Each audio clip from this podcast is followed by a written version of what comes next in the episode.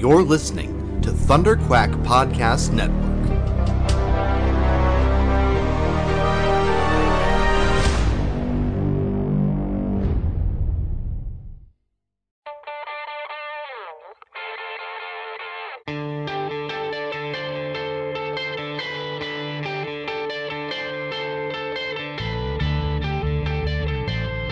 Hi, this is Bob Budiansky, and you're listening to the Epic Marvel Podcast.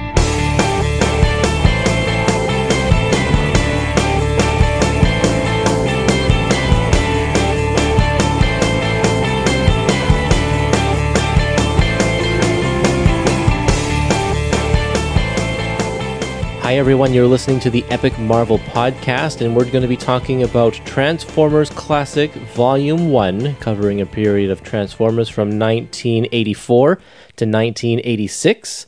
I am your host, Kurtis Findlay. I'm your Transformers host, Peter Ha. And Peter, this is the first time that you uh, are, are on a podcast, is that right? Yeah, that is. so this is great. And I, I specifically came to you. We go way, way back. Yeah, we've known way, each other since like grade one. Something like, that, yeah. 87. And I've always known that you have always been a Transformers fan. Huge. So when I was like, I think I want to do Transformers, like a Transformers um, podcast, uh, like a sub series in uh, in the Epic Marvel podcast, I'm like, you're the guy that I want to do this with for Well, sure. that's really flattering. that's great. Um, and so, did you did you read these comics when you were growing up? so my uh, family friend, he was a courier for uh, magazines, and he would always give me uh, Transformers comics all the time. Wow. And so I'm, I mean, I was really young, so I didn't really read that much, but I remember looking at the pictures a lot, and I, I had a ton of issues. And when I got older, I st- was able to f- actually reread them. And uh, yeah, so I've had them since the beginning. That's really cool. And I know that um, when I visited, I don't know, it was probably like a year ago, and I saw all of your Transformers classics on the shelf. And I've never read Transformers comics myself. Oh, I wa- yeah. I watched the TV show and I watched the movie and stuff, had a bunch of the toys, but I never read the comics. And I think one of the main reasons is because it was just a comic based on a TV show. And I was like, I'm only reading Marvel superheroes. That's my thing. Like forget all of the the the licensed stuff. I never read, you know, even though Micronauts was really popular and um it- it- all, all of the I don't know. I never I never touched that stuff. Yeah, it was also it's also uh, less accessible because when you have a television show that runs for a half hour time slot and you make every episode more or less self-contained, you're trying to make it accessible to a wide audience. With the comics, you'll notice that when you read these comics, it's very serialized, and if you are not able to buy the issue that comes out every month, you lose track of what the story is, and I think that's a it's hard for younger kids to get into the comics because sometimes you'll be picking up an issue and it'll be in the middle of a, a story arc and you have no idea what's going on. Yeah. Well, it was one of the things that Jim Shooter always tried to, to do when, because he was the editor in chief at the time uh, when these Transformers comics came out. He would always try to make sure that there was all of those little editor notes, like this happened in this Oh, issue yeah. and all that kind of stuff, so that people who were just jumping in would be able to figure it out. And that's why this era. Um, there were a lot of flashbacks, Lots of flashbacks, um, yeah. because be, for that very reason. Yeah. But I also think that's why graphic novels are so popular now, the Mm-hmm. collections, because the you actually do get a full story in a graphic novel. Well, that was the other thing too, because like if, if I was, uh, if for whatever reason I missed an issue because I couldn't get one that month or it's missing the collection, you, you, it's gone. Uh, There's it, back in the '80s, Yeah. we didn't have the internet to find back issues. You either had to be lucky and find it in a store, had a friend who had it, you could borrow it, but that was it. That's what I mean. That's or um, you you remember in the in these comics there would be advertisements from like Mile High Comics or something. Oh, yeah, you- yeah, So, yeah. but I was never, never old enough to yeah, like you had to like mail away. I credit card or it was in the back, and you had to cut. I think if I see, I, I don't remember. I, remember you had to cut out the back page. Was that a thing? It was like Uh, something It was like a checklist, that, something yeah. like that. I remember. I mean, obviously you could have photocopied it, but I remember. Oh yeah, you could order all these back issues. not cutting up my comic book. Oh, it was, no, it was like you, the old ones that had the uh, the ad, the advertising the, in, in, the inside, you know, for like Oh, yeah. sea monkeys and stuff like that. They were cut out. the- yep, yep. I ruined a couple of Spider-Man comics with my silly putty too. I remember we, we trashed our comics. We never. I don't know. I don't Yeah. know. Did you, keep, did you take care of your comics? Um, there were some that I took care of, and others that I definitely did not ca- take care of. I know. I, and, and some of the ones I did not take care of, I'm like, oh shoot, I should have taken care of that one. yeah, I, yeah. I think I had. I'm pretty sure I had a first appearance Deadpool, but no one cared about Deadpool. no, no, no. and I, I might still have it, but I'm sure the cover is off, and you know the Yeah. pages are dog tagged and or dog Yeah. eared or whatever. But that's the thing, though. Yeah, we, we loved our comics. Like, I mean, that is what they were for. They're for little kids to read. No, I mean, these days, I mean, there was that period. Was it the '90s when everyone just started collecting these like foil Mm-hmm. Yeah. special editions because they were going to be worth money, and then they weren't worth anything because they made like a trillion copies of them or whatever. Except for the first appearance of Deadpool, it's worth a lot of money now. Anyway, well, let's get back to Transformers here.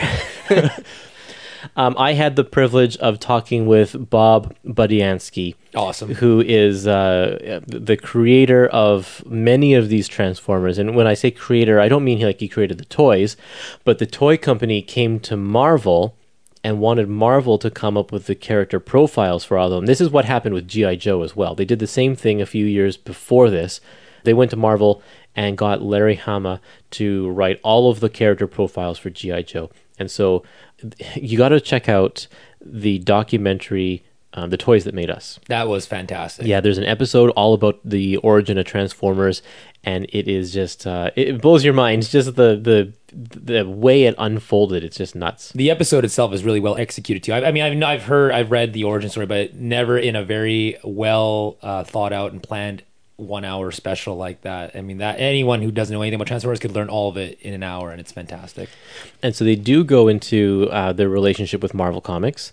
And the legend goes that they um, they, they went to Jim Shooter because he's of course in charge, and Jim handed it off to Denny O'Neil, who is a famous guy, uh, most notable I think for reinventing Batman with Neal Adams, uh, Batman and Green Arrow, and uh, kind of making Batman, kind of bringing him up to date and bringing him out of the whole Adam West stereotype, I guess, making it more serious. But he was working for Marvel at the time, I think, doing Daredevil.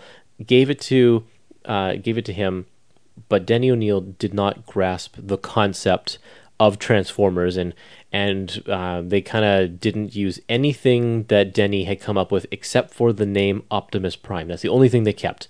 And so Jim then took it upon himself to come up with a lot of the other stuff, and then handed it off to Bob Budiansky to flesh out all of these character profiles. He, he was on the bottom of the totem pole at the time, wasn't he? Like, he was a staff editor and a staff writer. He'd been around from the since like the mid '70s or so, but um, like yeah, I mean he was just a a working guy. Com- com- like he wasn't the editor in chief or anything. I mean, like this was this is a this is a uh, a toy franchise they were trying to make into a comic, and these aren't really these aren't really high profile at Marvel, if my understanding is correctly. like, in the documentary they they stick in a little clip from Larry Hama who was interviewed for the GI Joe episode, uh, which is also a fascinating episode. Yeah, it was. Um, and then and he just says nobody wanted to work on licensed toy books. Like that was that was you'd be embarrassed to work for them. and he's poking fun at himself because he the, he has made uh, he's still writing GI Joe to this day. his GI Joe stories are amazing, by the way. I don't know if Yeah. you've done. G.I. I've read a handful of Yeah. them, but that's about it. Yeah, um, but the, it so so pe- people just kept on passing on it. Nobody wanted to do it, but Bob did it, um, and he apparently he had to turn it around in like a weekend or something like that. But so I got a chance to talk to Bob, and this seems like an appropriate place to splice in a little bit of what he said about um, the origin of of Transformers. The initial storyline, by the way, was not mine. It was uh, former Marvel editor in chief Jim Shooter. He, he initially developed the uh, the storyline that was the basis of everything to come on the Transformers. And that was the basis of the original four issue miniseries, right? Uh, yes, very much so. Yes, And you were editing that Yes. miniseries at the time, right? Yes, yes. So I was um, I was a staff editor, and uh, given that I had already been involved in developing the Transformer profiles and names for the initial 26, uh, I was a natural choice to edit the four issue miniseries. Now, what does it take to get a comic book off the ground uh, from your from your perspective as editor? Well, there's there's several different factors. So the the first factor is you get a, you have to have the company agree to publish it. So now in this case, Marvel had already made a deal with Hasbro, as it had been making lots of deals in the 1980s with lots of lots of partners, whether it be toy companies, movie companies, uh, uh, to adapt their movies.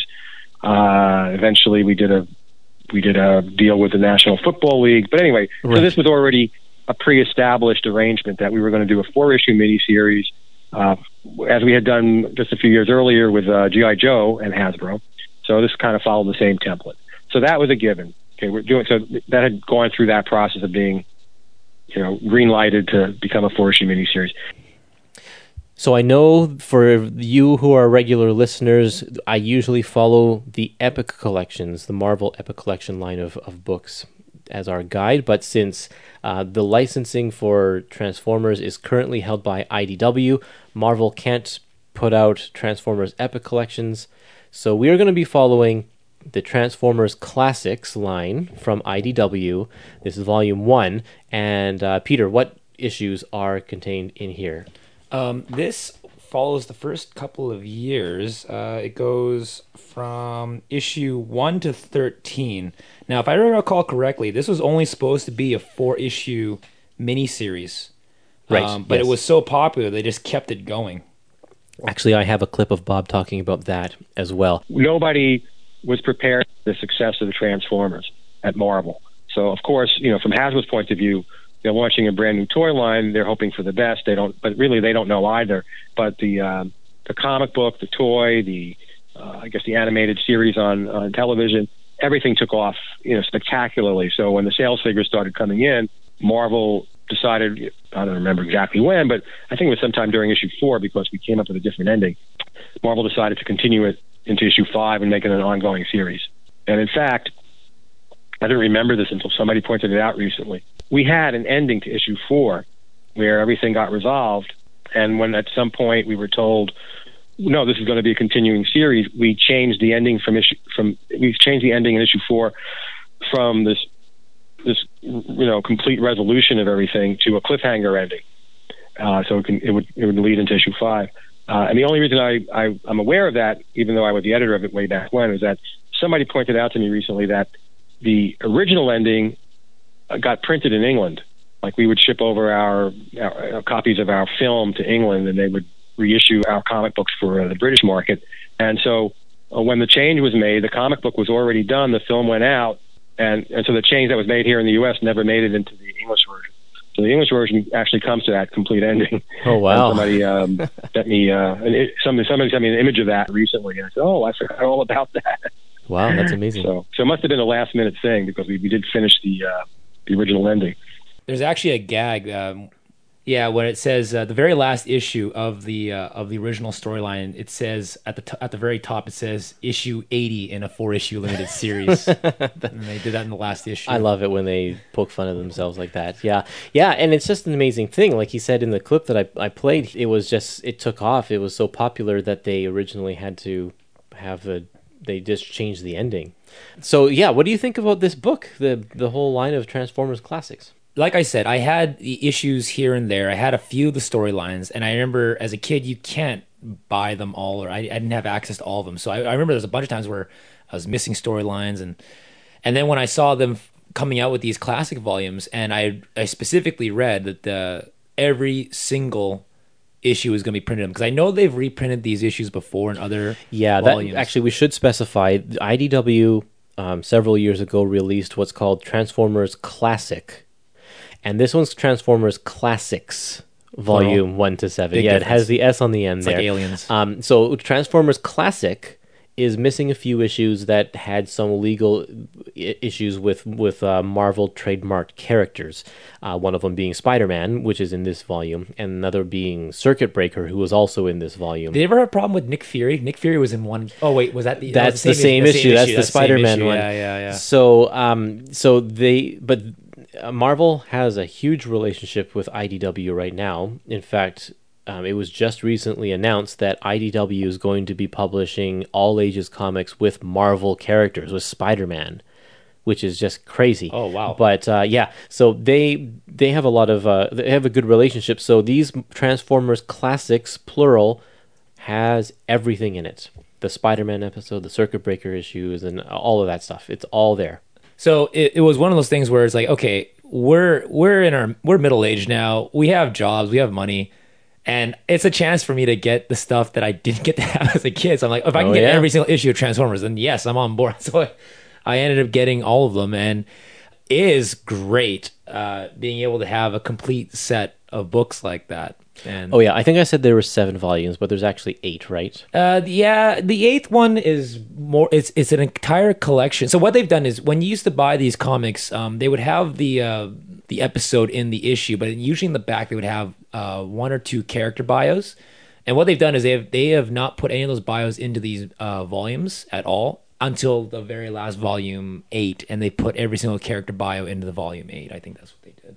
That's pretty handy. If you Yeah. if you can't like if, you, if you can myself, make it to I- volume eight, well, it's just like if you get volume eight, there are so many characters. In an this book. insane amount. and every issue just adds more and more because they kept on releasing more and more toys. And if I just like, I I don't know the, half of these characters' names, and so having that book is actually kind of helpful. It is. you know, it's funny when you mention that too, because that was one of the, I guess, one of the downfalls, maybe you'd say, of of uh, as a comic for this particular series, because they kept coming out with so many characters, and I, you forget that these issues come out once a month. It's not a weekly kid show.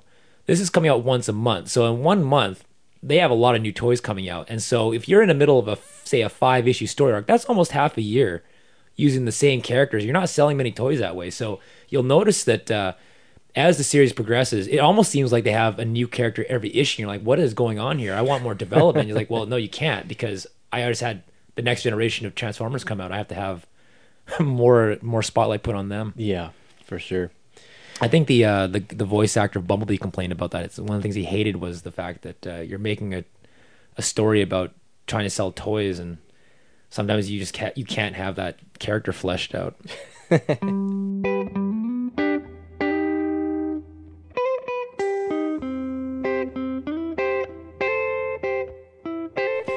I asked Facebook if anybody would want to uh, leave any comments talking about the, this collection of Transformers, and I got a few comments here. Bruce says a few years ago at a con, a pal and I met Herb Trimpe, uh, and Herb does one of the issues in this book here. My friend, um, my friend got one of these omnibuses signed for his son. Trimpey was writing uh, this very nice note on the cover, and halfway through, he realized he's running out of space. It's a truly funny and great memory. so, not a whole lot to say about, about the book itself, but it's a it's a nice memory. It's it's really good. And Nick says, "I it's a great introduction to the characters. Megatron felt ruthless, and Starscream was his usual treacherous self from the beginning. The bigger surprise was how powerful Shockwave was, and how ready he was to lead the Decepticons." Yeah, that was um, one of the things you told me was that you did not know that this was a completely separate storyline from the TV show. Yes, that completely surprised me. Yeah, uh, I remember um, there are like some comics that end up being a supplementary to the the main television program. This I remember as a kid, a lot of things shocked me about this. A lot of uh, a lot of the characters are drawn differently than from the television show, um, as well as some of them have very uh, different personalities. I noticed as well. They have some similar, some very different, and I noticed that all the characters. Um, it's a lot more grim in the comic. This is a surprise how powerful Shockwave was. Yeah, and I remember when I first read this because in the in the television show, Shockwave is like Megatron's. I, I don't want to say second in command, but he's definitely a high ranking uh, officer, and he stays behind on on uh, Cybertron and helps Megatron. Whereas in this comic book, he is basically vying for power with Megatron. They're they're adversaries in this one. So I, I remember that was really unusual as a kid, not knowing that these were different universes. I mean, you figured it out eventually, but yeah. Well, I think this is a time for yet another clip from Bob Budiansky. So let me tell you about my relationship to the car- cartoon. I've Okay. never watched an episode, Okay. so that that kind of sums that up. Yeah. But the one connection I have to the cartoon is I was still creating all the character profiles and naming everybody. So anything that I would turn in would eventually go to Hasbro for their approval. And on, on occasions, they would ask for changes for this or that reason. Typically on names, because they would have to go through a legal process to make sure the name's cleared and I could use them uh, to name a character, and they could use it on a toy box. But once everything got approved uh, that I turned in, that material got then sent over to uh, Sunbow Productions, who produced the animated series. and then they did whatever they wanted with it. You know, if they wanted to use the characters the way I profiled them, then fine. If they wanted to do something different, then they did something different. I have no clue. Hmm, So we did not coordinate beyond me, beyond me providing the profile information and the Right. names. So I as I understand it, the first year, the the uh, animated series and the comic book were similar in the sense that they they had a common um, uh, setting, you know, which was I guess was Earth and the Wi- Witwicky family and so on. And then I believe after the first year of the animated series, they changed it radically. They moved it off of Earth, I think, or they, you know, I don't know. They did something. Mhm. And I was asked by Hasbro, do I want to follow the, the, this new continuity that the animated series was creating? And I said, well, if I don't have to, I'd rather not. And they said, okay, that's that's fine. So I didn't. I went my way, and the animated series went their way. We also have a comment from James, and he says it should be noted, if you're not aware, the end of issue four was a total shock as we had no idea it was going beyond the four issue limited series. And yes, we've already mentioned that. Um, also, Soundwave's infiltration on the, the aircraft manufacturing plant a few issues later was epic. In so many ways, these early issues went against what was expected. The villains win. Uh, the only hero left is the medic. This was not how a tie in comic was supposed to be. It treated its audience with a higher level of maturity than the TV show. Again, at least in these early issues.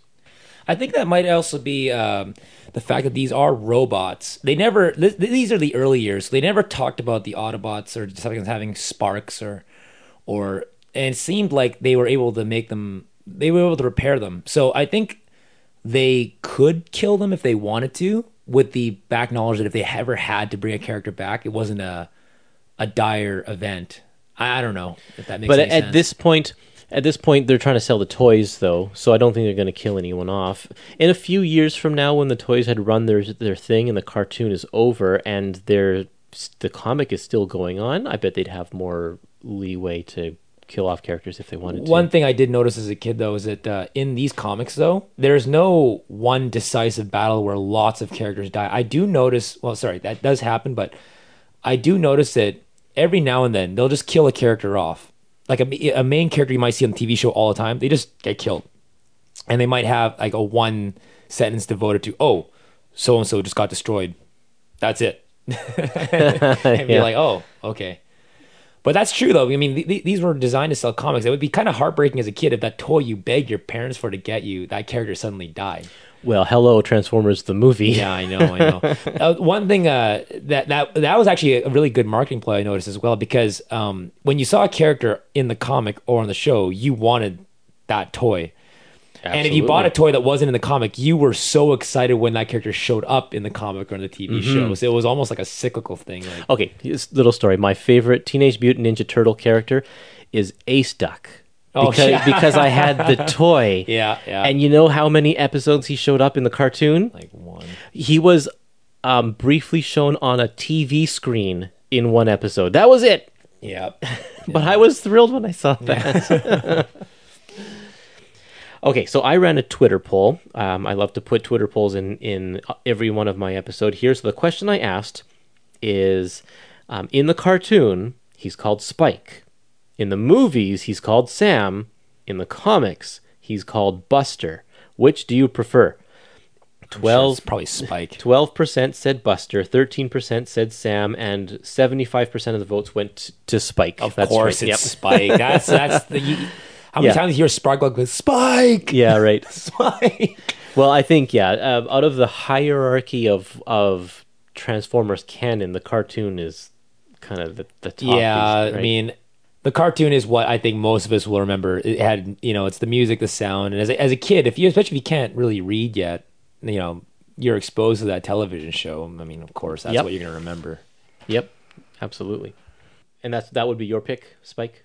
Yeah, absolutely, be Spike. And I was kind of disappointed when they called him Sam in the uh, movie. I was the disappointed time- as well, but like, who I- no, but names their kid correctly- Spike? I think if I recall correctly, Sam is another character in the comics. well, I know that um, later on in the series, Spike does Spike show show up. does show up, and they they retcon Buster and Spike into being brothers. Yeah, Um, but at this point, Spike is Buster. Like that's just Yeah. how it is. yeah. but I and that's part of. Well, uh, who would name their kid Buster? Well, I think Buster's a little bit better than Spike. no, Spike. Yeah. Oh, well, and that's why I think um, if realistically Sam would be the the choice, like the actual real name. yeah, I guess so. I mean, that'd be kind of a hard sell in today's audience.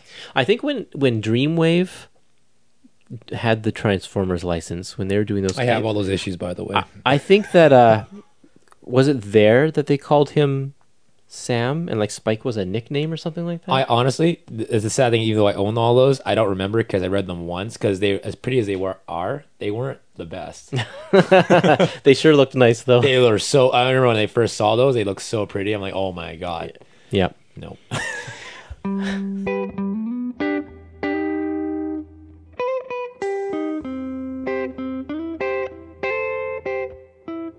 Okay, well, I think we can probably dive into the issues here.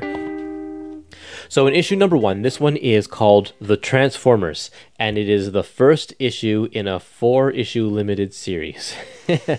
and um, now, one of the things that Bob talks about in the interview, and I'm going to release this the full hour long interview uh, in the next episode so you can all hear it, but he talks about.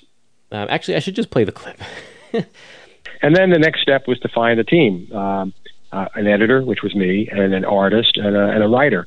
So um, now Transformers uh, miniseries was odd in the sense that the initial writer that we found, uh, who was a mainstay Marvel writer at the time, uh, Bill Mantlo. Uh, Yep. Many people know him nowadays as the uh, co-creator of Rocket Raccoon and some of the other characters appearing in the Marvel Universe movies. Mhm. Anyway, um, Bill Mantlo was the initial writer, a very talented individual. But uh, as I soon found out, uh, he burned out on writing that first issue. And um, so over the four issue miniseries, I had three different writers, which is quite unusual. Usually you establish a team for a four issue miniseries and they have an overall concept and they execute the miniseries and, and then they go on their merry way. But in this case, that was not to be because uh, each writer found it extremely challenging to get their minds around this pretty broad concept. This is, this, you know, basically bringing this warring civilization to Earth and making it somehow work in a in a four issue miniseries. And Wow. so, um, by the time the fourth issue came around, I was working with uh, uh, one of, again another Marvel staff editor, Jim Salicrup. Uh, uh, so he was working as my writer, and I was pretty much dictating the stories to the writers uh, by this point because it was it was uh, quite a quite a challenge for them to really get it. And I, you know, I, I, don't um, denigrate the writers in any sense. It was, it was it's just that it was just one of these things that was kind of unwieldy for, for, for, for the people I was working with. For So I was working much more closely with the writers and editors typically do as far as uh, plotting the stories go. So this issue is written by Bill Mantlo, who people would hopefully know as the creator of Rocket Raccoon, and he had a long stint run, writing uh, many Marvel comics, including Hulk and um, Spectacular Spider-Man, Cloak and Dagger. He created Cloak and Dagger. And with a script by Ralph Macchio, who's a longtime Marvel editor and writer, with pencils by Frank Springer, who does all four of these issues in the miniseries. Now, in this first issue, the Transformers wake up after being dormant for four million years, and they explore their new world. And they dis- they declare themselves Earth's protectors after the Decepticons attack. Uh, that's the basic. Like, there's a lot that goes on in this this one issue, kind of giving us the the whole history of the civil war on Cybertron and what brought them to Earth in the first place. But um, It's a pretty big issue. Like, yes, it's, and, uh, and it's a lot of dialogue. Too. Oh man, there is so much dialogue. There's and and I got to point out on page 19 and on page 20 and 21 Oh yeah. where every single character has to introduce themselves and make some sort of quippy remark and tell what their basic kind of power or reason for being there is. Wow, Mommy, I want that guy.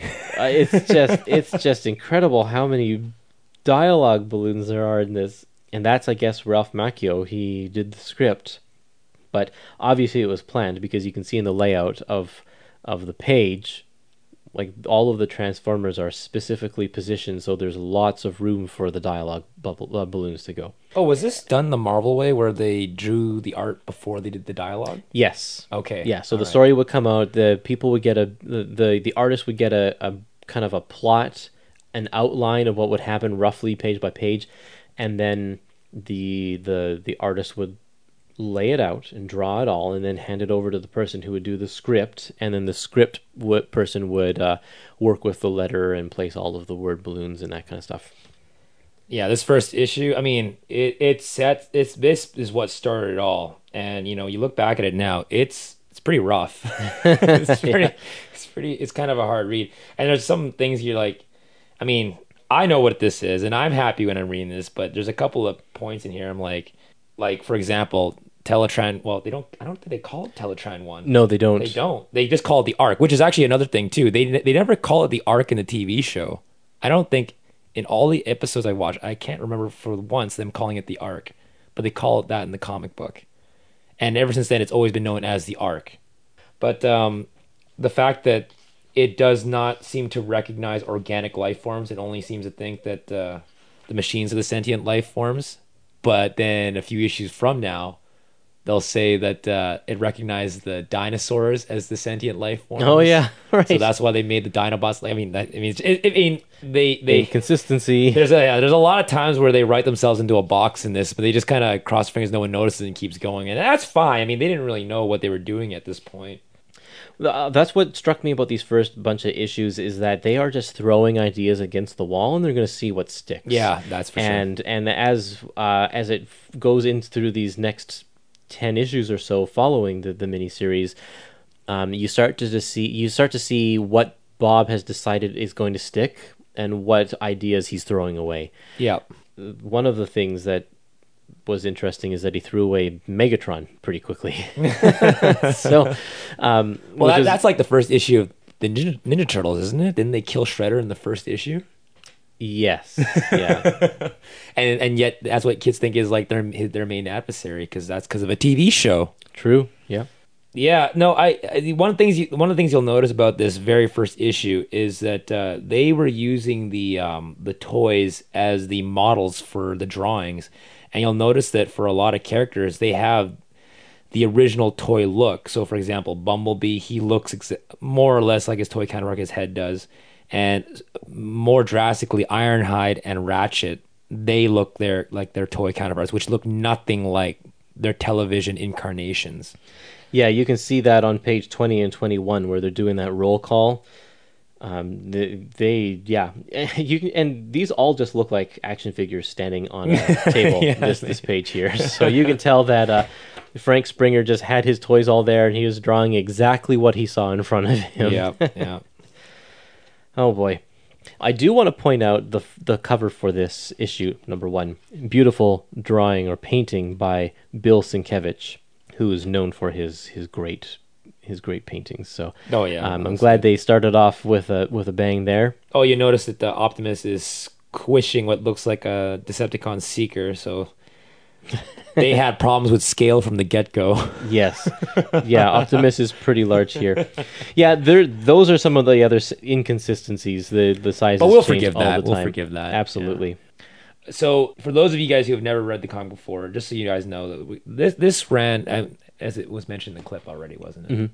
Um, a couple of things that I remember as a kid before I knew that this was going to be uh, separate from the TV show was that some like when I said before, certain characters are very different. For example, Ravage, the uh, the cassette tape, Yeah. actually talks Right. right in the comic in the TV show he uh he he just kind of growls like a cat but in the in the comic he actually talks and I thought that was uh weird as a kid The an, another one is uh, just I think Soundwave just talks more like he's he's a robot of very few words in the TV show, yeah. But he talks very freely, and um, I try to hear that robotic voice in my head when I read his dialogue, but um, I don't hear it.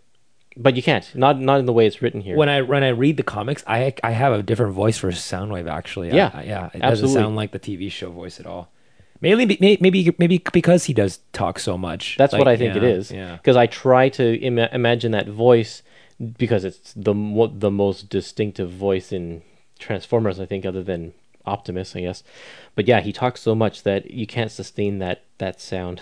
I guess. Do they do they make the transforming sound when they transform the comics when you're reading it or no? Oh, absolutely, they do. I remember when the first Michael Bay movie came out and you first heard that sound, everyone in the audience was cheering because they kept the sound effect in.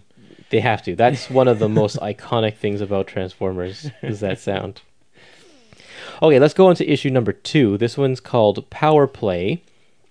Um, this time, Jim Salicrup, who is a longtime Marvel editor as well, he takes over the script. And in this one, the Decepticons find out about the Autobots' fuel source. That is uh, the the the Witwicky garage, and they attack they attack it so that they can get fuel.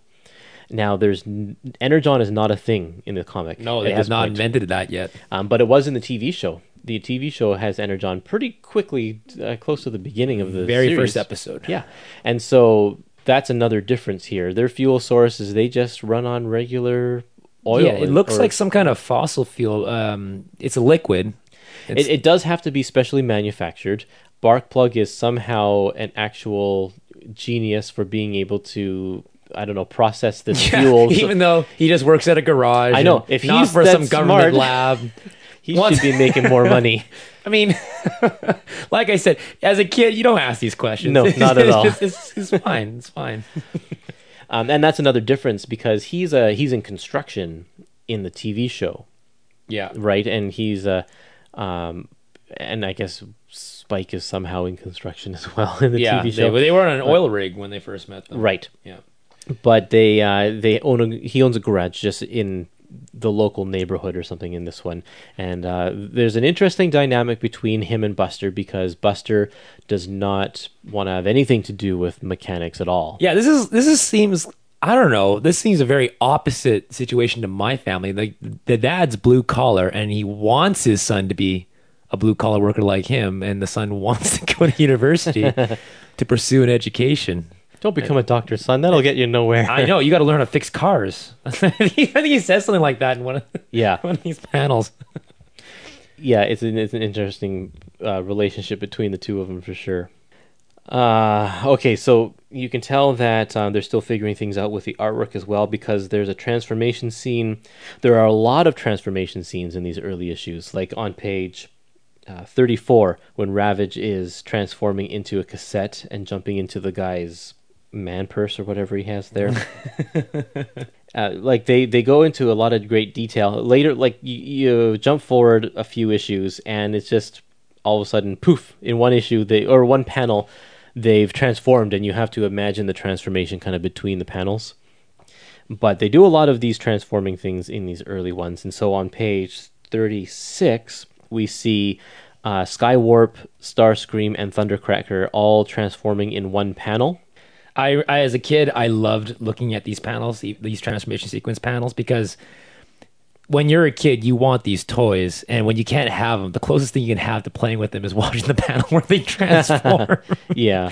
uh, and then if you look on page 38, there's Starscream and Thundercracker transforming, and they reuse that exact same panel on page 50. The exact same thing, except on page 50, they're transforming from uh, airplane to robot rather wow, I never one. noticed that before. it's exactly the same. no, not quite. Well, it's Close it's a little close different. enough. It's, obviously a, little- swipe. Yeah, it is. It is. Oh, that was one thing that really bothered me about this too, because they could never get the colors to be consistent on this. I mean, I Well, can you blame them? There's like it's so specific. No, there's so many characters. But it was just like, okay, if you look at these panels, like Starscream is blue, like, and there is red in the panel already, so they couldn't have made him red like they were supposed to. It's just like, Yeah, well, and that's one thing about this um, th- these collections is that they are using the original colors from the comics as their guide. So the colors that you see here, mistakes and all, um, they're reproduced faithfully.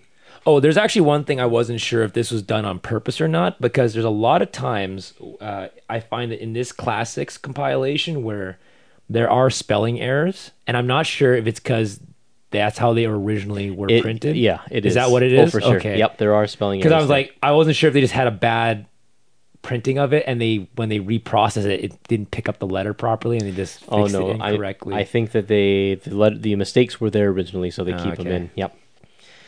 Uh, okay, so go to page um, forty-three. Uh, in the middle panel, you see Buster's friends Jesse and O. I don't know why he's O with quotation marks, but anyway, he's listening to his ghetto blaster as one does in the '80s on his shoulder. Yep. and he's listening uh, to Dazzler. oh yeah, that, I remember I got that. So like, there's a Marvel reference right there, and Dazzler would have been brand new at the time. And Dazzler was um, a comic that was originally going to be a movie, and they were making a comic to tie into it, but then the movie never happened, but then the comic still did. So there but you you could play her in the X Men video game though. Yes, that's true. well, yeah, she originally she eventually becomes part of the X Men team when they have their whole the whole time when they're like lost in Australia, I think, or something like that, or hiding in Australia because everyone thinks they're dead.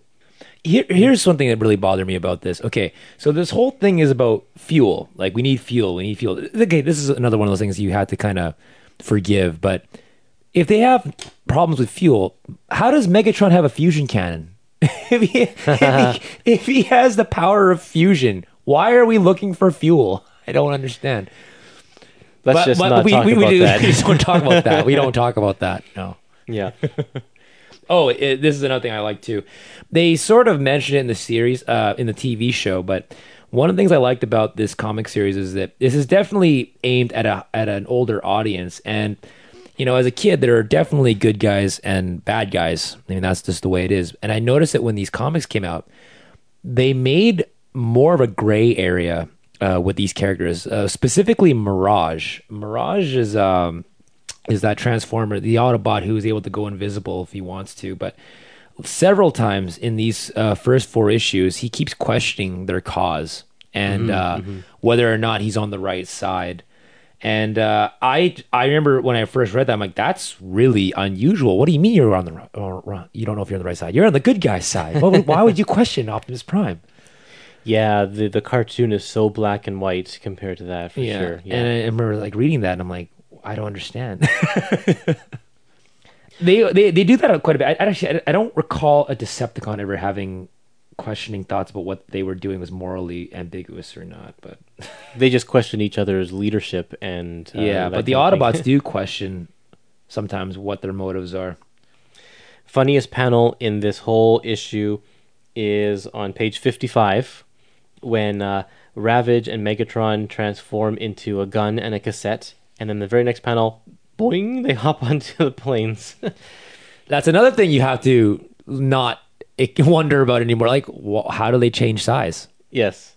Like, Where does that mass go? Apparently that was a, that was an issue uh, they had when they were turning the toys into a franchise is because some of the toys would actually turn into life size objects like like a life size gun. like a life size gun which is by the way you're not allowed to bring that toy onto an airplane Oh yeah, it looks really real. It does. no it did i remember the first time i saw a kid walking on the street with that i was jealous of them first of all but i'm like that looks like a real gun it's like actually i think it's like one to one scale if i'm not Yeah, but, it's good. but Yeah. like yeah anyway that that was the whole toy issue is because megatron and soundwave and blaster they all come from one of the toy lines that made actual life size objects and the only way you could possibly put them into this comic is if you had them shrink Yeah. into people sized toys. with, with, you know, laws of physics aside, whatever. They tried to explain uh, in the Dreamwave comics how this was actually possible, and Oh, they did a really poor job about explaining it. They said there was two ways of doing it. One was it was a molecular thing Okay. uh, where they were able to shrink, and but then you're like, well, if you're able to do that, why wouldn't you make all these guys massively huge or massively small as you know, whatever. Right. The other way they explained it was some transformers have the ability to shift panels and open up spaces and become really, really large. Oh, okay. So they're just themselves. hollow But inside. I'm like, that doesn't make any sense because he'd be super hollow on the inside. I'm like, what would be the anyway? Yeah, so it wasn't really. then well they can float in the water. By the way, in later incarnations of Transformers, they don't do this growing and shrinking thing anymore. That's that's kind of a product of the first generation. right. Yeah, that's good. Well, and and Megatron is never a gun ever again. No, no, yeah, no. Well, we can move on to number three. Uh, this is uh, the third part of the four issue limited series, and this one right on the bright on the front cover here, guest starring Spider Man. Okay, Kurt, you got to tell me this. Do they do the cover first, or they do the issue and then the cover after? I thought they did it that way. Yeah, I'm pretty sure they do. Okay, because this never made sense to me. Because you'll notice that in this particular issue, before we get to the storyline, is that this is the issue where they finally start drawing the characters to match up with their television counterparts. I mean, the first two issues, you'll notice the Bumblebee looks like his toy, but in this issue, on page 62, very clearly that is the television incarnation of Bumblebee, as well as uh, Megatron. If you go, sorry, back to page 61, that is how Megatron looks in the TV show. Oh yeah, And uh, but when you look at the cover, he has the uh, the look that he had in the first two issues. yeah, you're right.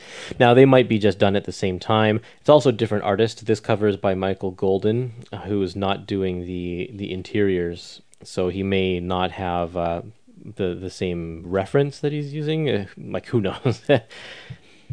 Uh, just before we move on to the inside, the corner box on the front cover has Gears, and the corner box for issue number two had Megatron, and the corner box for issue number one had Optimus Prime. And I really like this idea of putting a different Transformer in, in the corner box of each cover.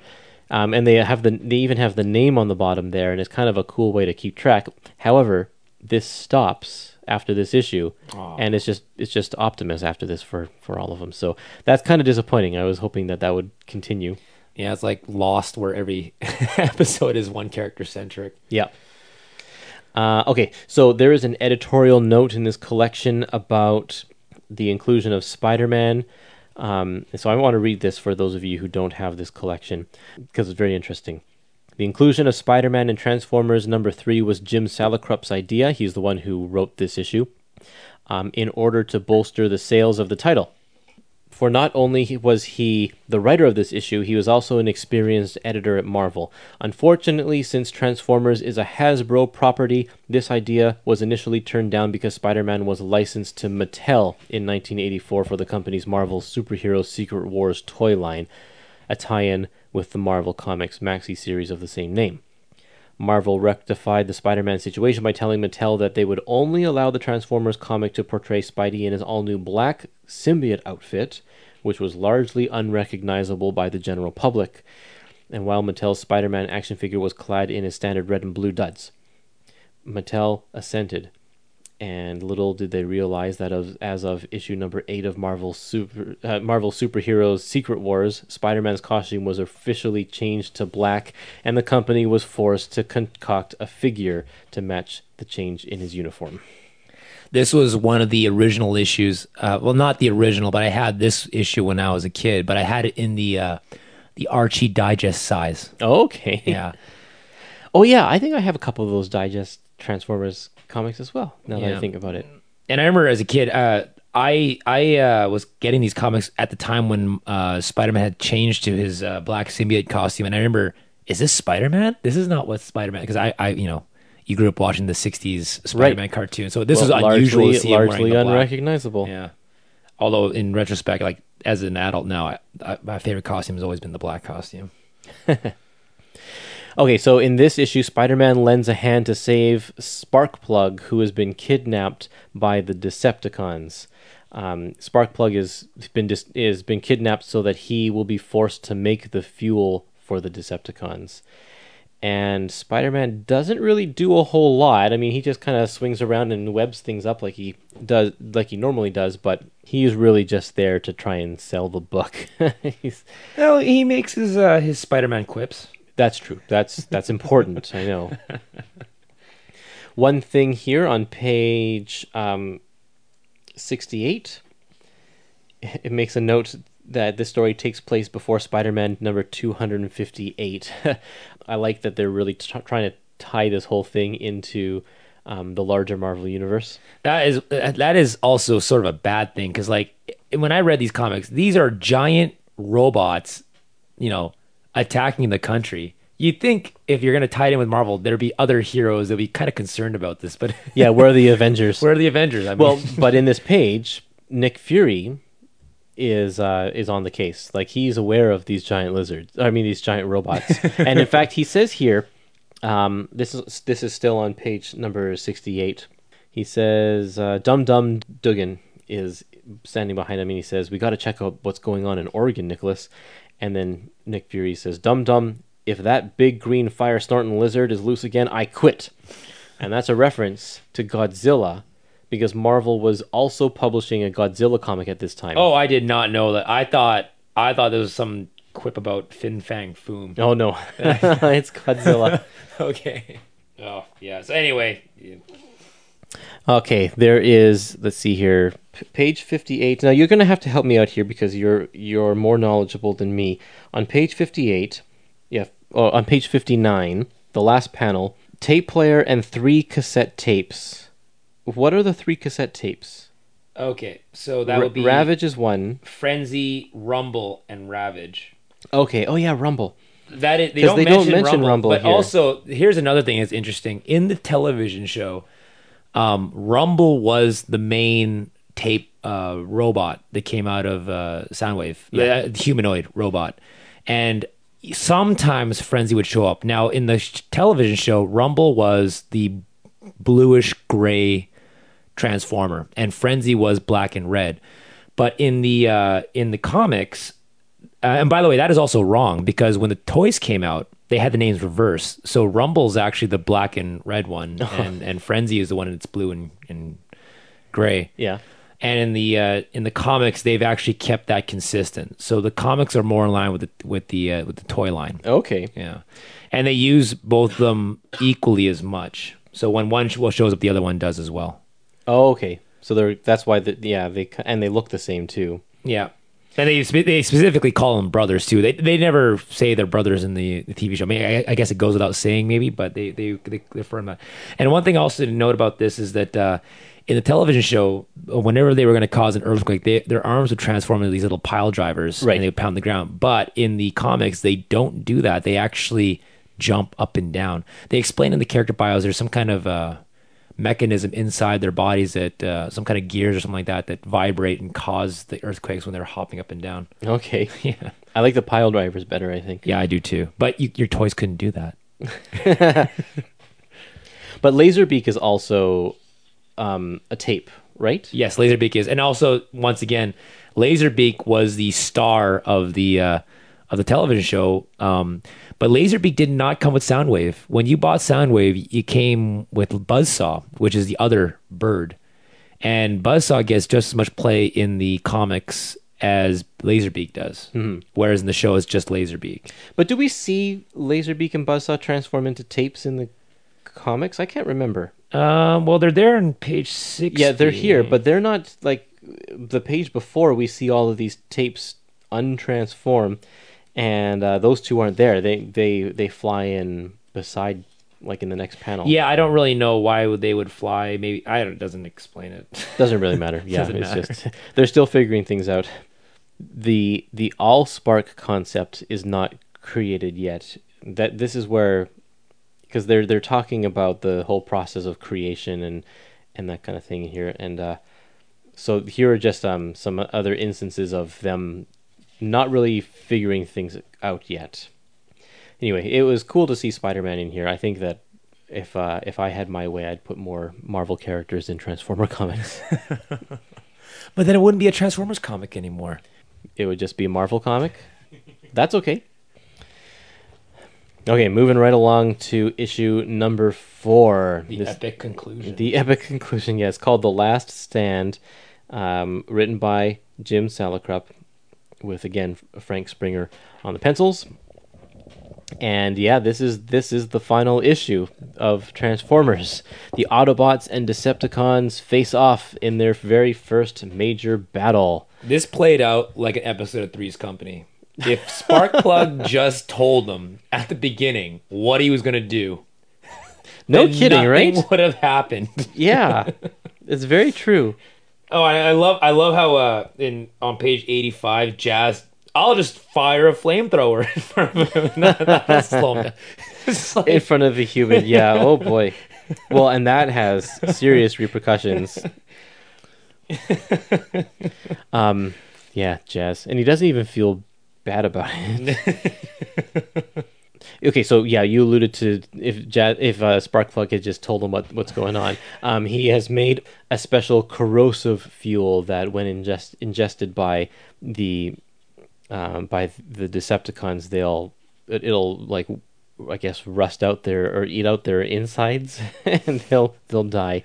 So that's what's happened here, and I love that plan. I thought it was a great plan. It was really neat to see, and we so this issue also has the the creation of the Dinobots. Now, I I believe these issues came out bi-monthly. By month. It wasn't monthly to start off with. It was bi-monthly. So we have four issues in 8 months. And so by the time the fourth issue was out, the second wave of Transformers toys was already coming out. Mm. Like the first one just did gangbusters, it made a pile of money, and they rushed out the second wave, and that's where Shockwave comes from. Is the second wave Transformers, I believe. Um, and same with the Dinobots. So the Dinobots are here uh, in this episode or in this issue as well. So part of this issue is not only to continue the story and give us a good cliffhanger, but it's to introduce a bunch of characters that had just come out, and you know we got to sell the toys. So It's all about the toys, kids. it is. It is. Uh, okay, so Sparkplug. We find out that Sparkplug fought in the Korean War, so he's a he's a war vet.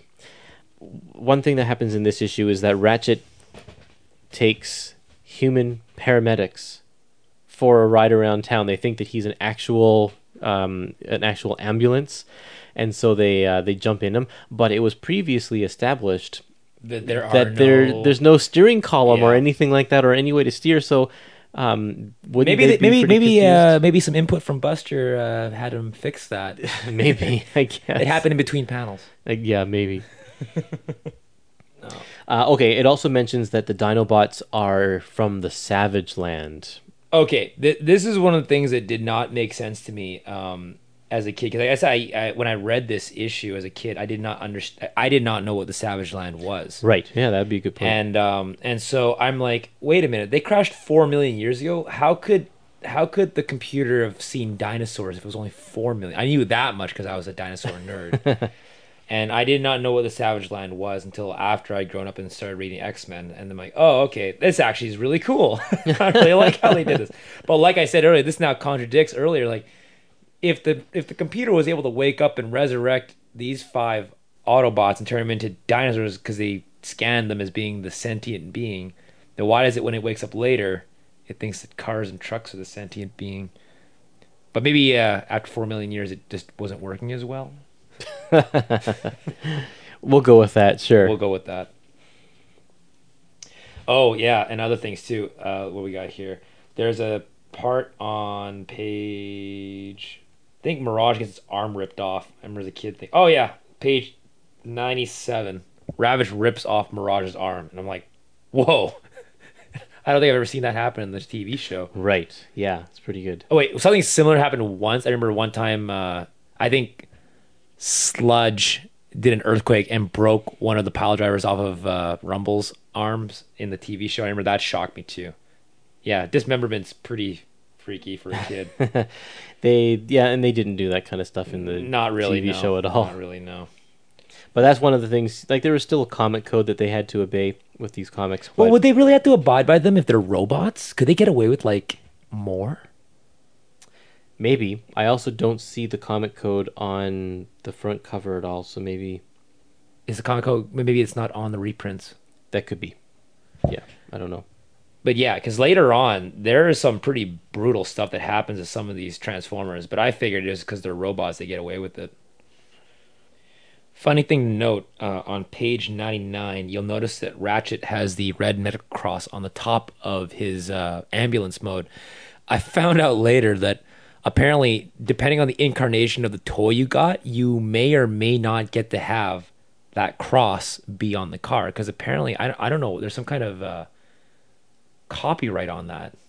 Oh really? Yeah, Oh. if you buy the uh, because recently they released a uh, a masterpiece figure of Ratchet, and the uh, decal of that cross that you would put on him, when the decal sheet has extra uh, things printed on it that you have to manually remove yourself. because they're not allowed to just have the medical cross be on the decal sheet. I don't really know oh, why. Oh, okay. Go figure. But they made it easy. Like that's just a workaround. it's a workaround. Oh, that's yeah. clever. It's- Okay, so I I loved this. Reading this for the first time, it was a complete shock that Shockwave, and of course I know who Shockwave is, but it was a complete shock that he shows up out of nowhere and just takes everybody out. It was exciting. I loved it. I thought it was a, a great ending. Um, I knew, of course, that the series was not that it was it had continued. I know about that much about the history of these comics, but I didn't know how it was going to continue. So that was just awesome. especially since he's such a minor character in the television show. He's so He- different he- here. He's very different here, and uh, that power dynamic that shows up between him and Megatron is actually a very fascinating story arc that they play off of for quite a few issues. Actually, I think for the duration of this. Uh, Yep. It the, the whole thing comes to a conclusion in issue 12. Okay, so number 5, uh, what a fantastic cover this is. I think, yeah, the cover, the painting, th- uh, that is awesome. The first page, though, threw me for a loop.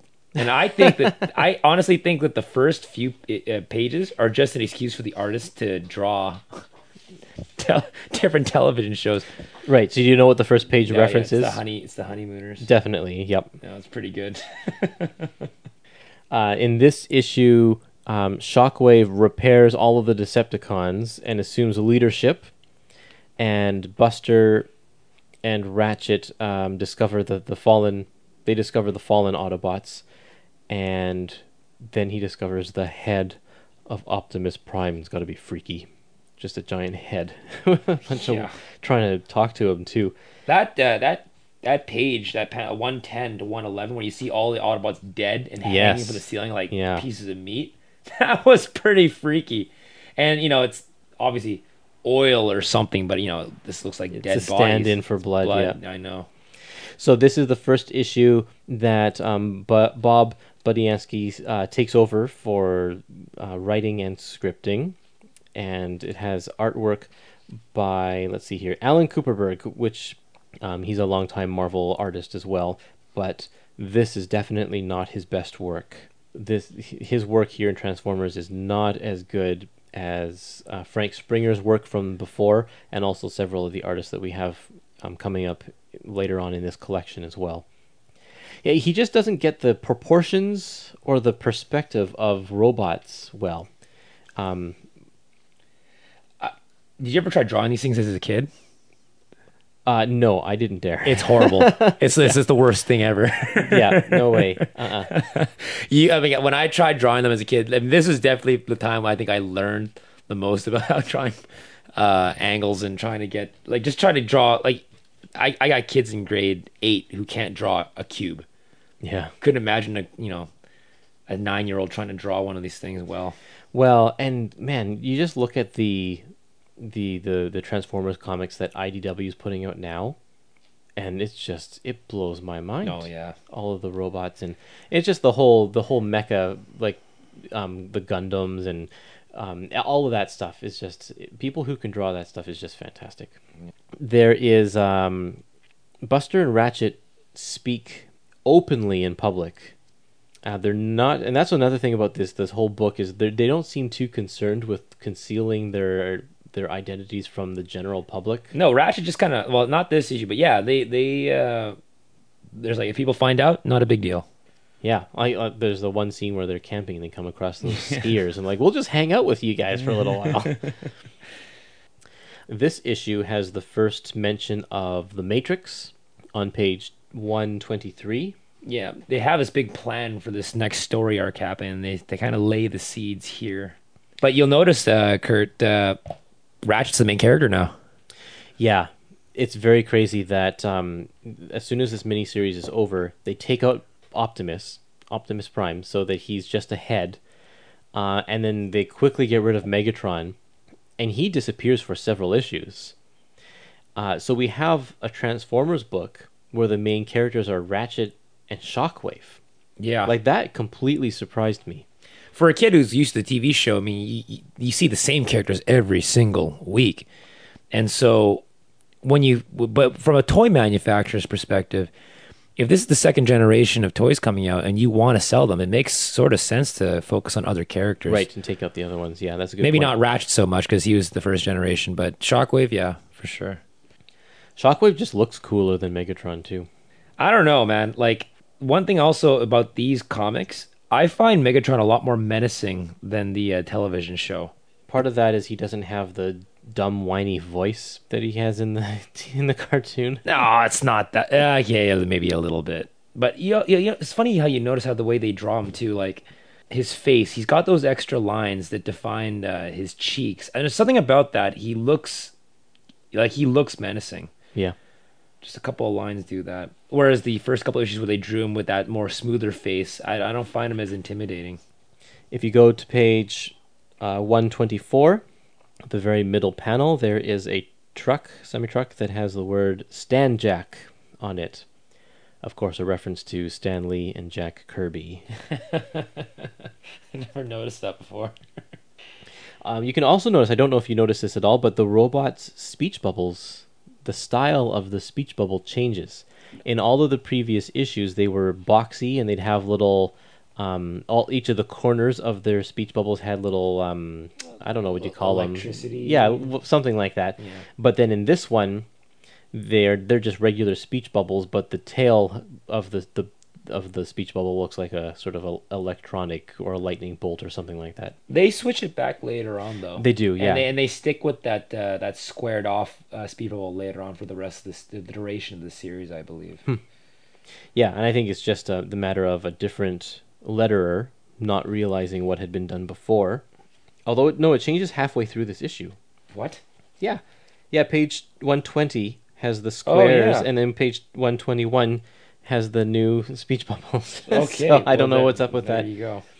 These were some of the first comics I ever read as a kid, so I just assumed that all speech bubbles were done in that square format. Oh, yeah. I didn't. I didn't know till later on. Oh, people speak with round bubbles. Oh yeah, And actually, as a kid, I never noticed it on the TV show as well that they had kind of this electronic sound to their voice. It's very subtle, Mm-hmm. and uh, I never noticed it as a kid. I just that's the way they sounded. And now I'm watching. I'm like, oh yeah, there's kind of a kind of a buzz to their voices. No, this is this is pretty much a setup issue though. The the main uh, the main story sort of happens in the next one, I believe. sure. Well, let's go on to that one. Number six. This one's called "The Worst of Two Evils." This issue, uh, if I recall correctly, is the first appearance of G.B. Blackrock. Yes, that's right. And he is a major character in the series um, for the actually the duration of the series. He's not really uh, these first uh, couple of volumes. He's he plays a fairly big role, and then he kind of goes away for a while. But he's always been there. Yeah, you kind of think that he's a one-off character because he just happens to be the guy that owns the oil rig that the Decepticons are going after. Yeah, Um, so in this one, Shockwave secures an offshore oil rig as the new Decepticons base uh, because it has unlimited fuel source. Well, it's a limited fuel source, but it has fuel. And um, Megatron in this one also challenges Shockwave for leadership of the Decepticons. Doesn't go so well for Megatron. But man, look how big this space gun is on page 152. It's huge. This is Shockwave in his gun form. It's massive. Oh, you mean uh, one thirty-two? One, yeah, 132. Yeah, yeah, yeah. Shockwave in gun space gun form is just gigantic. and what are these weird, like futuristic helicopter things that these guys are flying in? GB's got his own, you know, technology. True, I guess so.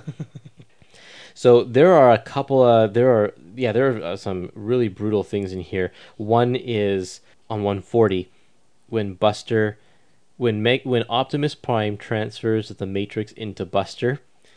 I couldn't believe it. It's like Buster. Put these electrodes on your head. I'm not going to tell you tell why. go Just on. trust me. I'll trust it's you, gonna go fine. oh man! And then just that that brutal panel where he's being electrocuted. That one panel gets reprinted like four more times in this collection in flashbacks. It's like thanks for reminding us of the worst panel in the entire book. oh boy! giant robot head telling me what to do? Yeah, I'll trust him. I feel like they're they're, making these comics for an older audience, but sometimes they sometimes they do things that you, you kind of just gotta forgive. Yeah, Like the trustiness of the humans. Just like, okay, sure thing, Optimus. yeah. I mean, it's for the sake of the story. Yeah, you But- can't you can't spend a, a whole issue about the uh, the morality or the the inner conflict that a character might have about a decision. You just kind of gotta okay, sure. Um, the other thing that happens in this issue is that uh, on page 136, Josie, who is um, an employee of uh, of JB BlackRock, um, gets electrocuted as well. She kind of is a casualty of uh, of this takeover of the oil rig. She becomes a major character later, but this is the issue I never had, so I never knew what her background was until Oh. I picked up these re. Well, I knew what they were, but Yeah. I never got to read what happened to her until I got these uh, reprints. Right. Okay. Oh, and Megatron losing. That is something that you don't see happen. that I didn't expect to see happen. Him losing the shockwave like that. Yeah. Shockwave is just brutal. And like the the one comment, the Facebook comment we had, um, it, it it's Shockwave is brilliant. This whole plan and his strategy to take over the oil rig is just great. Um, he he's just ruthless. Number seven is called Warrior School. This one is drawn by William Johnson. And out of all of the artists in this book, I think I like William Johnson the best. I feel like he's got a really good grasp on the human characters, but also he draws the, the, the robots just he, he's really solid. He knows exactly what to do. They're not always in the same pose. They don't look all stiff. Uh, I really like his work. Yeah, it's he- really good. He does two issues in this, and he doesn't actually have a big comic book history at all. He's done just a handful of issues here and there during this time frame, and then he disappears. So I don't know what happened to him, but I wish he had done more. Um, Kyle Baker is the inker, and he goes on to become a very, very stylistic guy, but you can't tell through his inks here because he's very kind of standard. Um, but he eventually goes on to uh, do a lot of independent comics for um, indie companies and, and eventually Vertigo. He's like, um, what are his books? Cowboy Wally and uh, Why I Hate Saturn, stuff like that. Independent books. Okay, so in this issue, Soundwave and Laserbeak take control of BlackRock Aerospace. So they're going after another BlackRock uh, company. They really hate this guy. Well, maybe this guy just happens to have, Have all all the, the best stuff. stuff, yeah. and then Ratchet enters the Ark in order to save the Autobots, but comes face to face with Megatron. And in a surprising twist, they come to a truce to take down Shockwave. The enemy of my enemy is my friend. Yep. This issue started off weird with that camping scene. Yes, this is the one we mentioned earlier. I, I I love how the uh, the kids are like, "Oh, giant robot. Sure, okay. You want to join us?" yeah, and so and then like Ratchet is like, "What is this?" It's he holds up the campfire. It's like, "What is this?" And they're like, "It's fire." But I'm pretty sure that Yeah, robots y- would know no, what fire they- is. they. All of their, the, you know, they're probably made with fire, put together. They never even with what their fire. fuel. I mean, this is one of those things you just gotta, you know, you gotta forgive. Like the whole fuel thing. Like, what are they running on fuel exactly? Yeah. Like it, it's not. If they're converting our fossil fuels into their fuel, does that mean they have something similar on their planet? another uh, and another thing, I guess. Well, but later on, they even mentioned they don't know what water is. oh yeah. But in this volume, they do know what water is. huh. Anyway, so a lot of inconsistencies. But anyway, Uh, page 168 has a reference to Lee Iacocca um, in the in the second panel. Buster says, "I don't think even Lee Iacocca could help me, Jesse." Um, and this guy is the CEO of Chrysler at the time in the 80s, and he was the the guy who spearheaded the Ford Mustang in the 60s. So he's a bigwig in the car world. But I had no idea. I had to Google that name. So this is a very text-heavy issue. There's a lot of um, explanation going on, especially page 174. There's a lot of text on there, um, a lot of exposition of uh, them just telling us what's going on. Um, and the not one, as bad as the first issue, though. no, definitely not. So there's an interesting concept here called the rite of oneness. It's kind of like a blood oath. but they have they they make a pact to work together, and if they betray it, they they die. They uh, this is um, they never did this in the television show. They they've had other customs brought up. Um, this one, what I find interesting about this is that Megatron actually goes into this agreement, and spoiler alert, he actually follows through with the, he does, yeah. Right. And, So- and Ratchet doesn't. which means that Megatron has some sense of honor, uh, and he's not. He's not a hundred hundred percent evil. he's got to have some kind of ethical code there. Well, I think it's more like he knows the Autobots too well that they're not going to let Megatron get away with what he's trying to do. So he just has to sit back and wait for them to break the oath because it'll they'll have to. They have to break the oath because there's no way that they're going to let Meg- Megatron get away with it. I find it uh, fascinating that since Ratchet is the last Autobot and he's just the medic, and uh, he's on this all on his own. There is actually a sense of uh, of desperation here that I like. Right. Yeah, he he kind of is forced to team up with Megatron because he has no one else to turn to. That's a very good story arc for uh, the underdog and for a kid reading this. I think because you are wondering how he's going to get out to get through this. And I know that when it says the uh, next issue in search of Dinobots, I'm sure a lot of people were excited about that because I think, if I recall correctly, the Dinobots were a huge hit In when the they TV were show. created in the TV show and the toy line, and uh, they wanted they were those- shiny. They, The were, toys they were were shiny. shiny. and they were dinosaurs. I mean, you take dinosaurs, robots, And robots. and transformers. you put them together. That's like that's like a that's a recipe for success with little boys. It's a gold mine for sure. Yeah. Yep. So when uh, when they first were introduced, the the um, the previous few, a few issues ago, when they first introduced, and you were excited about that, and now you know they're going to come back, and you're like, oh yeah, because if you recall from the TV show, those Dinobots were dangerous, and if anything could turn the tides of this little problem, it would be them. So you were hyped on that. So speaking of the next issue, issue number eight is called Repeat Performance, and in this one, Ratchet explores the Savage Land. And there's a little note down at the bottom from the editor Jim Owsley. He says, "If you you if you veteran Marvel mavens recognize this place as the Savage Land, give yourself a pat on the back with a mastodon tusk." By the way, the events in this story precede Avengers number 257, and I didn't look up what happens in that one to see why this is so important. But It really isn't, it probably. must- it- it- I don't think it is, but it must have to do with the Savage Land uh, in some way. Actually, way. you know what I would like to know is I want to I want to know if any standard Marvel comics ever mention the Transformers. uh, I don't know. It's like, oh, what happened at Avengers HQ? Oh, this happened last issue or this issue. Some some giant robot yeah. crashed into it, and this like Uh, okay, what what was I saying here? Uh, Ratchet explores the Savage Land, and in order to find the Dinobots, and um, and with their help, they he they confront Megatron. Um, they come up with a cockamamie scheme to trick Megatron into thinking that they've destroyed Soundwave, or sorry, Shockwave. I always make that mistake. one of the things you will notice about this is that these Dinobots, even though they are they are the Dinobots, they do not act like the Dinobots in the TV show. They are actually intelligent. They don't talk in that strange um, Grimlock. Yeah. Actually, I think uh, no, not in this first issue. They don't. They don't talk like that. I think later on they might have retconned Grimlock to speak more like his television show counterpart, but he is not dumb by any means. Uh, he's actually very highly intelligent, and uh, at one point later, he actually becomes leader of the Transformers. Awesome.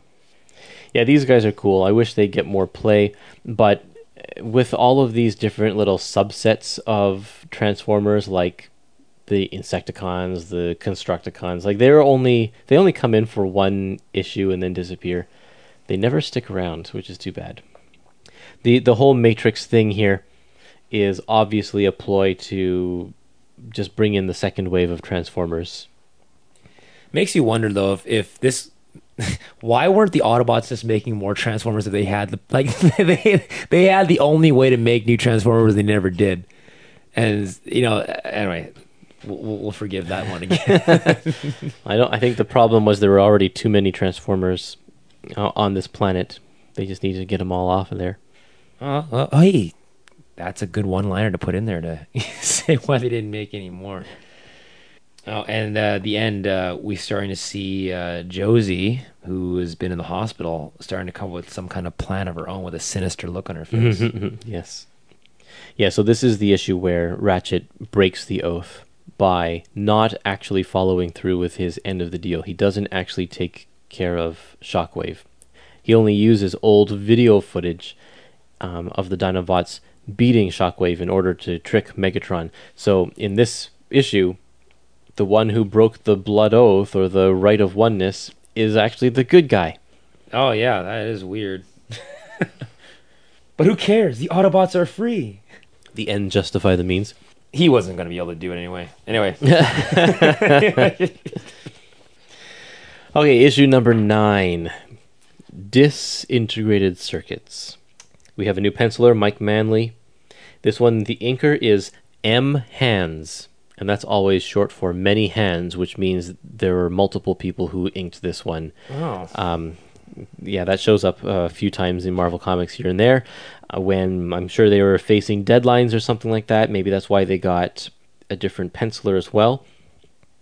And they just had to get whoever they could in order to ink this issue. So the inking style, if you if you don't pay close attention, it doesn't really matter, but uh, you can tell different styles from page to page. This is the first appearance of a new character named Circuit Breaker. In this one, Jazz convinces Blackrock to let the Autobots help him. So they do, and then Josie breaks out of the hospital to reveal her new persona uh, and tries to destroy the Autobots um, herself.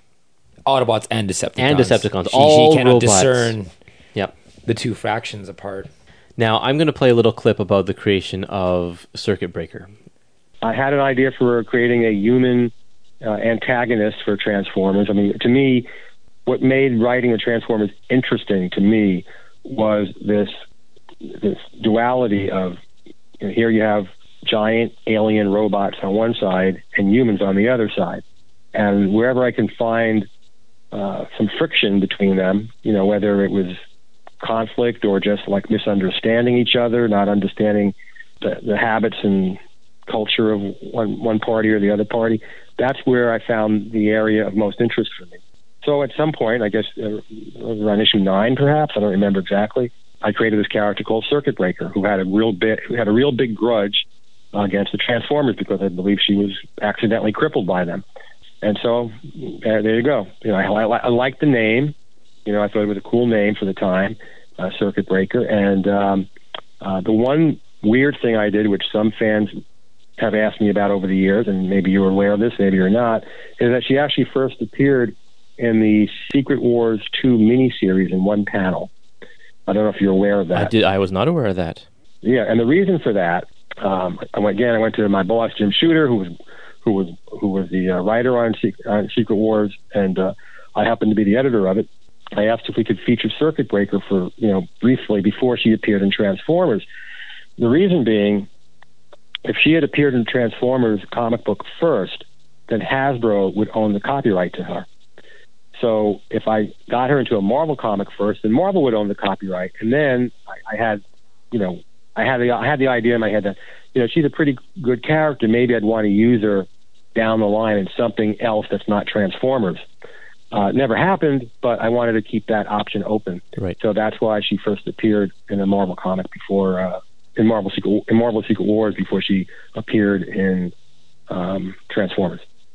But anyway, I, Wow. the, getting back to the bigger question, which was you know I wanted to have a, a human antagonist that would you know could hold her own against uh, the Transformers. This is a well conceived issue. I like how they uh, Jazz goes to broker a deal with BlackRock, and because they never really explain in the TV show. I mean, the Decepticons are always trying to get Energon or, or steal resources, but you're like, well, what are the, exactly are the Autobots running on? like, they're not stealing any resources. That means someone must be giving it to them. In the TV show, they mentioned at the end of the first. Uh, um, story arc that the governments of the world unite and give the Autobots what they need. um, it's a very nice one-off explanation, but the comics they never do that, and this actually makes sense as a way for them to get fuel. I like that relationship they have with BlackRock. I remember this issue as a kid. As a really young kid, and before I knew how to read, I had this issue, and I remember seeing Circuit Breaker for the first time and going, "That's pretty hot." yeah, That's about it. sure. I mean, I and I, I couldn't really read what was going on. I had the gist of it that she was really angry. but she's got a costume that's like clothes but not clothes. Yeah, closed but not closed. But then I and she's friendly with BlackRock somehow. Anyway, so now that you, I remember uh, going through different uh, feelings about this character. I remember when I first started to be able to read and I read what's actually going on. I remember being so angry at her when she zaps Wheeljack and uh, and Bla- oh no, she doesn't shoot Jazz, but she shoots Wheeljack. And I did not like how she thought all robots were bad. Like, no, the Autobots are good guys. What's wrong with you? You're bad. right? Yep. But then, you know, you get older and you're like, oh, well, she literally got brutally damaged by this war between robots. right. Doesn't matter if they're good guys or bad guys. I mean, I, you know, now you're older, you, you kind of see her point of view. As a kid, I didn't though. And it, I, I like how they drive it home at the end. And BlackRock says, "I'm afraid it means by being incapable of understanding, Josie's become the very thing she believes each of you robots to be—an emotionless, inhuman killer. And even though she's the only one of the combatants who emerged from the battle unscathed, she is only the only one who truly lost." Is she though? I mean, I know that there are good robots and there are bad robots, but if there are no robots at all, I mean, like, look at the mayhem these things are doing on Earth, right? right? Well, that only because there are good and bad. If there were no bad robots, the good robots wouldn't be causing mayhem. Yeah, I guess this is starting to get really political now. I don't. We should take all of the robots' children and put them in cages. oh no, no, no. Okay, okay, won't go there. We're not going there. We're not going. But actually, this kind of leads leads itself to, you know, a kid who might be able to start seeing these things. Right. That is one thing that's neat about this is that I don't recall there being a character like Circuit Breaker in the television show. No, there's not. not not Circuit Breaker, but like people that hates all the robots. Okay, I This may sound familiar. Maybe there was an episode, but not to this extent. Because, like I said in the com- in the TV show, it was good guys and bad guys. That was it. Hmm. But uh, Circuit Breaker, sh- you don't really know what to make of her as a kid. I suppose. Like, is she? She's an antagonist for sure, but she's not really bad. Right, she's taking out the bad guys, but then she's also taking out the good guys. So yeah, that is it is confusing. That's a yeah. morally ambiguous. It's like in Wreck It Ralph. Ralph is the bad guy, but he's actually the protagonist. yeah. So what does that mean? That was new for the '80s. Okay. Yeah, I guess so. Uh, very postmodern. Okay, just before we move on to the next panel, go to page number 209. This panel, this page, has 16 panels on it. This is very not typical of a comic book from Marvel, is cramming so many panels onto one page. I feel like they could have spread that out a little bit more and not have given the full page splash on the next page to Circuit Breaker, but oh well, what are you going to do? But I like how it's like you don't know what's going on. This woman in a trench coat comes to this guy's office and then throws off her trench coat. Like I said, as a, as a kid, I was pretty happy about that panel. yeah, it's awesome. It's it's really awesome. But that you know that that said though, th- those panels, I mean, that was fairly good visual storytelling. Oh, absolutely. Yeah, it's it's well laid out, um, especially Like because you there's don't no lose dialogue. track. Yeah, you don't lose track of uh, your orientation. Is that what the right word would be? Yeah, like how to read it, right? Yeah. Yeah, the, the layout is fine. There's even parts of it, like there's the one panel that's red where she's flying up in the ele- up the elevator there. It, that one is kind of out of place in terms of the way you should be reading this, but uh, but that's I guess it's forgivable. You can f- probably figure it out. Uh, you know, yeah, I get maybe. I never, I I don't think I ever had. I never read that panel out of order. But yeah, there there should be maybe another panel in there bet- between her flying up the elevator shaft and her stripping her her trench coat off. Well, there is. There's the one of her reaching for the doorknob. But the way it should work, because the way that I Oh, think yeah, you should yeah, read it is yeah. that you get the one of her stepping into the elevator, then the guy says, "Hmm, it cleared up." Good and lord, then I've, way reading, I've read it the whole I've read the whole time wrong. then it's supposed to be the elevator, but what you're the way I think you're you Yeah. technically are supposed to read it is you would go down to where Black Blackthorn is saying um, yes doctor or BlackRock is saying uh, yes doctor and then you do the next two panels there where she's shaking the doorknob and, And then, then you you would do- go up to the one but that's that's not how it's actually supposed to be read No, here no, it's not. It's supposed to be read feet, security guy, yep elevator and then the elevator and then the bottom three panels, and then the lower right hand corner yeah panel. that's right so it's just a that part is poorly laid out but Mm. the rest of it the rest of it's fine I guess they wanted to have more of her silhouette. If they had made that last panel a little bit lower, right yeah and then If made they- the it- elevator shaft panel Exactly. the same width, that would have made more sense. Yeah, because then you're creating the whole tier um, Yeah. with the, the the feet, the security guard, and the elevator would all be on the same tier, and they would work together that way. That's uh, Comics 101 for you right there. okay, moving on to issue number 10. Devastator. so, yeah, um, I guess more characters from Wave 2, Wave two. the Constructicons. This was so hyped.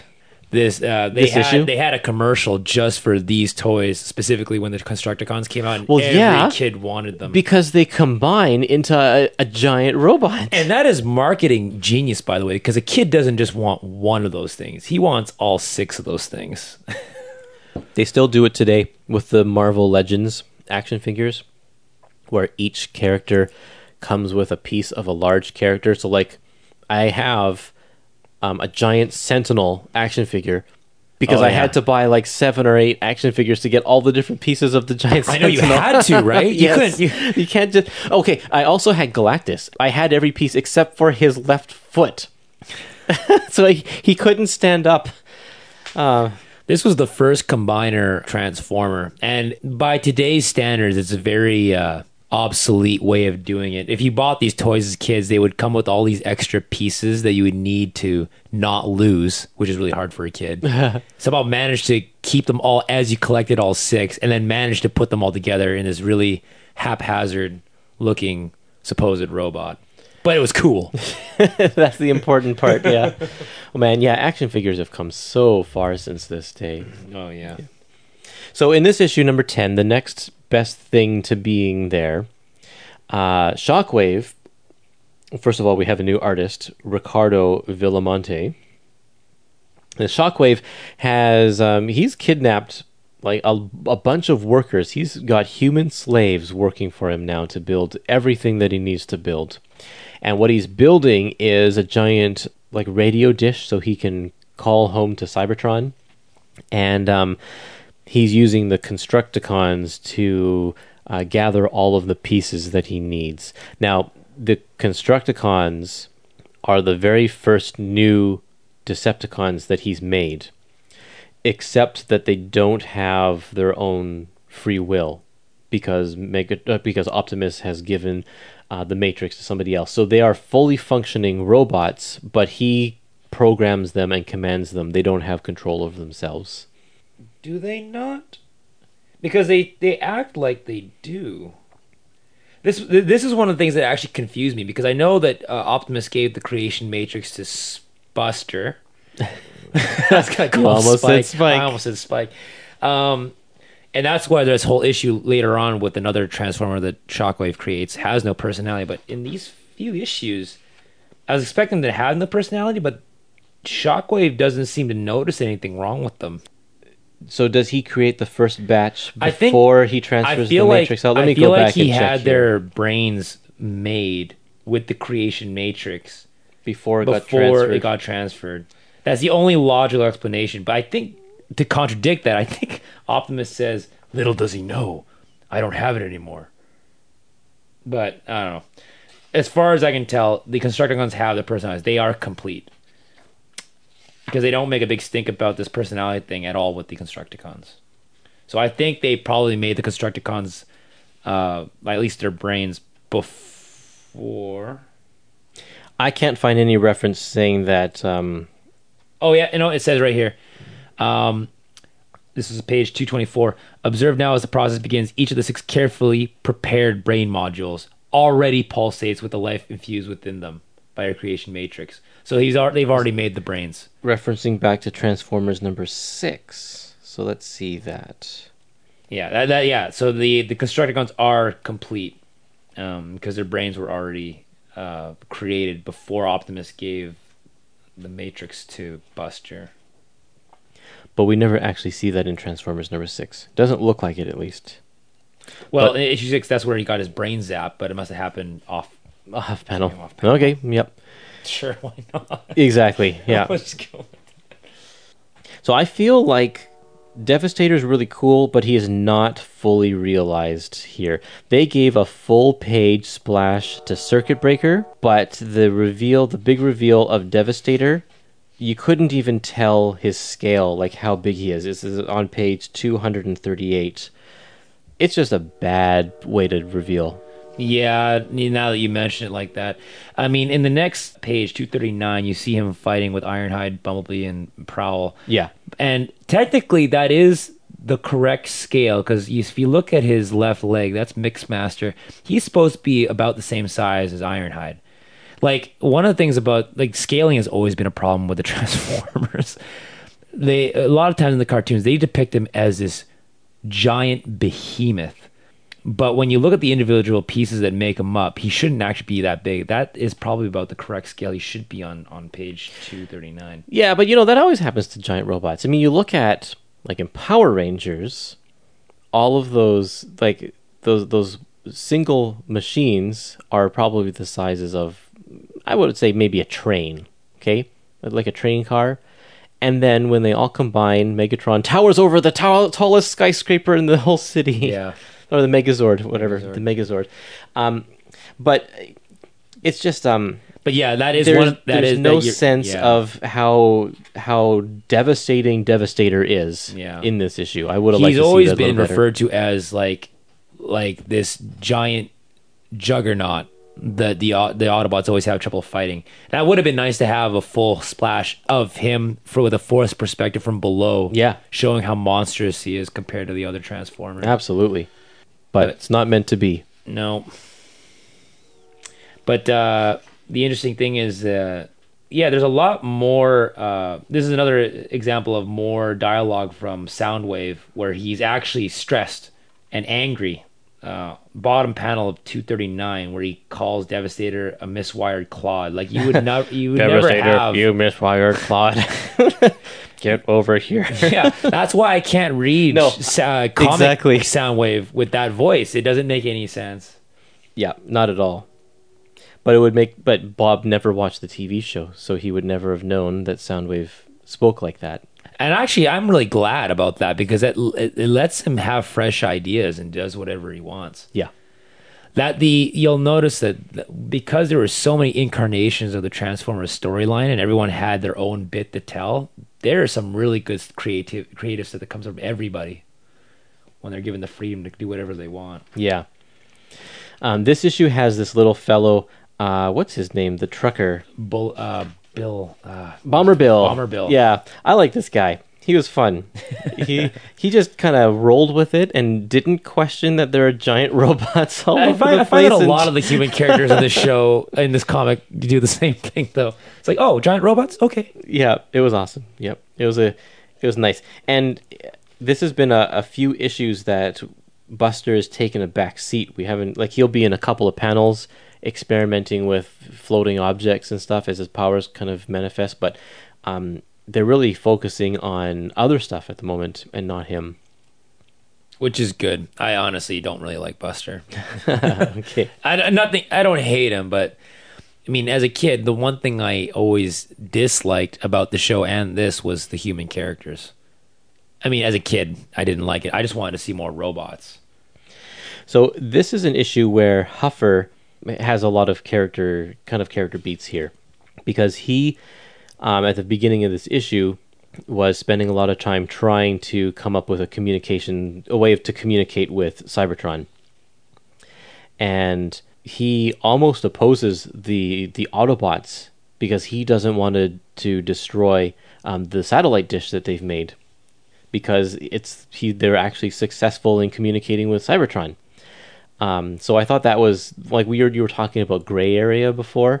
This is one of the examples where we have a, a good guy thinking that he they shouldn't he shouldn't do this. He he needs to kind of um, go against his comrades in this sense. Notice how the there's pretty much no Optimus Prime, eh? Yeah, Isn't that weird?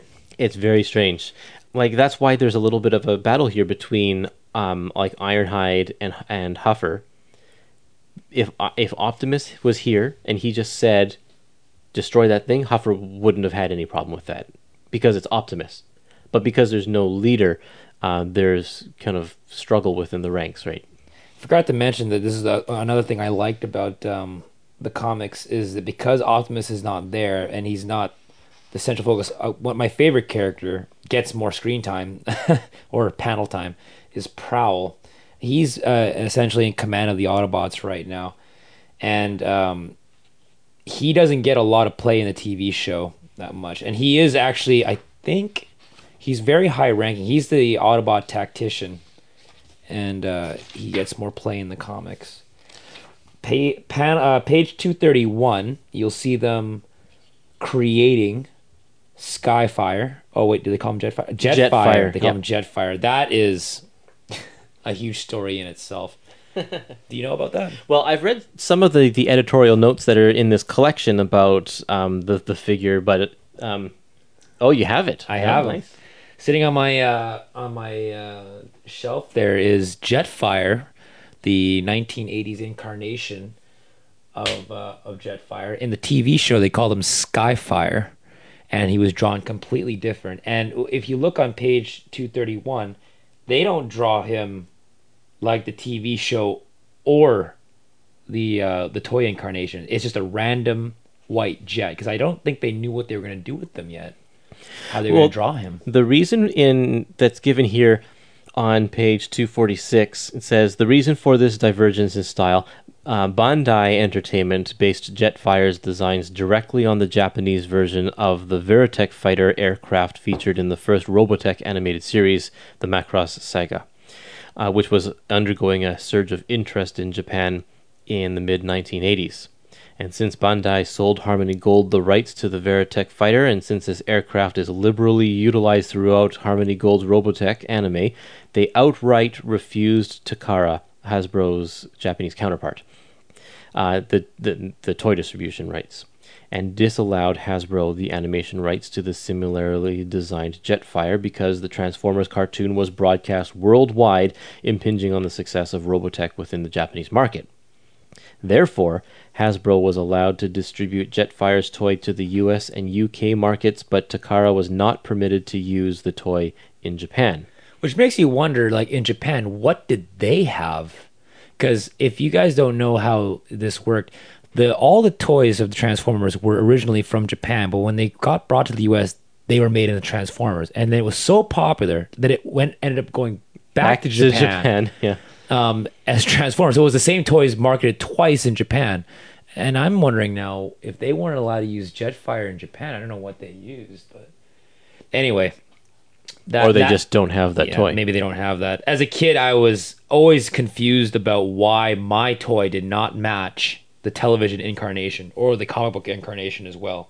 So it's like, okay, the toy is called Jetfire. The toy looks like the Valkyrie, the Veritech fighter. The comic looks like the TV show, but it's called Jetfire. And the TV show looks like the comic, but called Skyfire. so it's like, whatever. Yeah. It's a white jet. That's all you have to know with some red on it. Okay, so let's go over to issue 11. This is called Brainstorm, and in this one, Shockwave creates Jetfire and sends him to kidnap Buster. But Buster now has full control over his new powers. Apparently, the Matrix power does not just give you the ability to create new robot life, but it allows you to completely understand robots and res- understand mechanics of all sorts. Like he can fix cars no problem now, which is making his dad really happy. And um, he can also take p- things apart with his mind. He's got some sort of telekinesis now With metal. with with metal. Yeah. this one's a good uh, um, a good issue. It's drawn by Herb Trimpe, um, who we mentioned at the beginning of this episode, and uh, and and it's got a really cool splash page on 266 of of Buster taking apart Jetfire with his mind. Pretty cool stuff. Yeah, that's pretty good. This one has some really great character beats between Buster and his dad because his dad now has to reconcile with the fact that Buster does not act. He really doesn't want to be a mechanic, um, and that the, the the interest that he's shown was fake in these past few issues, and so Sparkplug has to kind of give Buster the freedom to make his own decisions, even if that means going with robots to be killed in their civil war. I totally get it now, son. It's like, go and go and hang out with those aliens, those giant robot aliens. It's I, fine. I won't tell the government and you know the authorities about what's going on. I'll just trust your judgment. Yeah, this issue. Uh, I I remember uh, getting this and I was like, oh, cool. My plane that's not really my plane is in an issue finally. what a disappointment. oh man, that bugged me about the TV show too. I'm like, that's not what he looks like. Or vice versa. Maybe I watch a TV show and I'm like, why does my toy look like that? But uh, I thought it was fascinating that he is he has no personality yet, and that uh, that Buster is able to actually control him. I thought that was actually a very clever way of doing that. Yeah.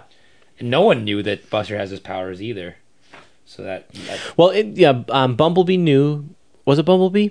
Um, because Optimus oh told yeah, them. sorry, sorry, yes, but, but and sh- Bumblebee tries to warn Sparkplug, um, to tell to tell Sparkplug that Spike has this these abilities, but Sparkplug completely dismisses Bumblebee, which was an odd move. It's like he didn't want to accept the truth.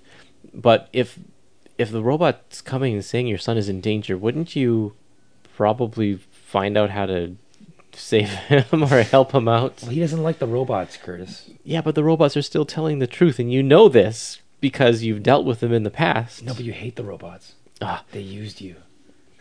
It's true. it's just Sparkplug is a very complex character. Yeah, they're all they're all multi-dimensional. Yep. To be fair though, they they all the characters do like you got to remember these first few issues they're still trying to find their groove. I mean, I know it's on issue 11 right now, but when you see some of the stuff they come up with later, it's actually quite fantastic. But yeah, these first few, they're they're pretty one-dimensional characters. Okay, shall we head on over to number 12? Yes, number 12. This is prime time.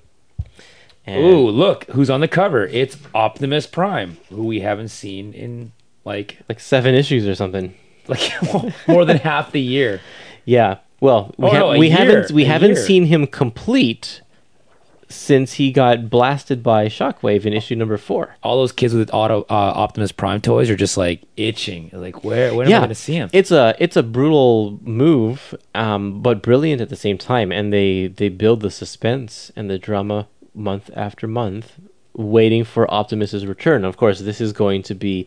Um, this is going to be great. But on the cover, he's blowing up Autobots. What the heck? I know. That was a big spoiler alert. I wish that it wasn't on the cover because the twist is actually pretty cool. Is that still something they do these days with comic covers? I mean, I don't No, no, no. They don't spoil stuff like this anymore, do they? comic covers are just um, art pieces that showcase the characters in cool poses. They have nothing to do with the insides these days. Yeah, because uh, yeah, these covers sometimes they really well the surprise. Yeah, because it's um, where which what page is this on? This is on page um, two eighty, where Optimus puts the head his head back on, and then he turns around and, and blasts Ratchet, and like that would have been a great uh, a great twist, a shocking yeah. surprise if we hadn't already seen it in the cover. Um, also, very poor layout for this twist as well, um, because the focal page, the focal is um, Optimus putting his head back on, and then the fact that he turns around and blasts the Autobot is buried. It's obscured in this middle panel where everything's blue and small. Yeah, that should have been a huge, A huge panel. twist. In fact, it would have been like Maybe like a a turn the page turn the kind page of panel, uh, yeah. yeah. turn the page surprise. no, but we were excited because we finally get to see Optimus, and it in the plan the plan looked really good. Um, how uh, Buster's using his head literally to uh, figure out how to rescue Optimus. No, it was it was a really uh, well done issue. Yeah, I thought it was good, and we and the final face-off between Optimus and Shockwave was really great too. And it's like we understand. There is a catharsis here because you've been waiting Yeah, for this to happen. yeah, and and it and it's great, and we're so happy that Optimus is back, and especially if you've been watching the show, we're in season two now, I think, of the show, but at this point, because it's been over a year since um, since issue one of this comic. Because remember, at the beginning it was bi-monthly, and they launched at the same time. I don't remember. This is another thing that is also kind of uh, annoying is when they use a character like Optimus Prime or even the TV show, any of the characters in that first season, you want those toys or those characters, but because they kept pumping out new characters in the toy line, the characters that you wanted that were always represented on TV show, you couldn't get them anymore after a certain amount of time. Right, I yeah, mean, the at this the- point, the it was shells- really hard to get Optimus Prime. The shelves were stocked with all of the The- the next- newest yeah. stuff. Yeah. Uh, last issue, which is ironically one of my favorite storylines in this. i- This is my favorite issue in this whole book. um, this was I- so it's good. it, why is it good? I'll tell you why it's good. It's because it is um it's it's a Twilight Zone episode. Yes, it is. It is absolutely. No, you're right. It is a self-contained story of a man who finds a magic gun and becomes really successful and it ultimately ends up destroying him. Like it's it's perfect. It's a fantastic story. And the thing is, there's not even. It's it's about the people. It's and I a- don't like. I don't yeah. like the people stories. I like the robot stories, but this is fantastic. It's just really well written. It's a great story. So yeah, this one, Joey Slick finds Megatron in gun form. Megatron we haven't seen in several issues since the the fight with Shockwave, and he was knocked off a cliff.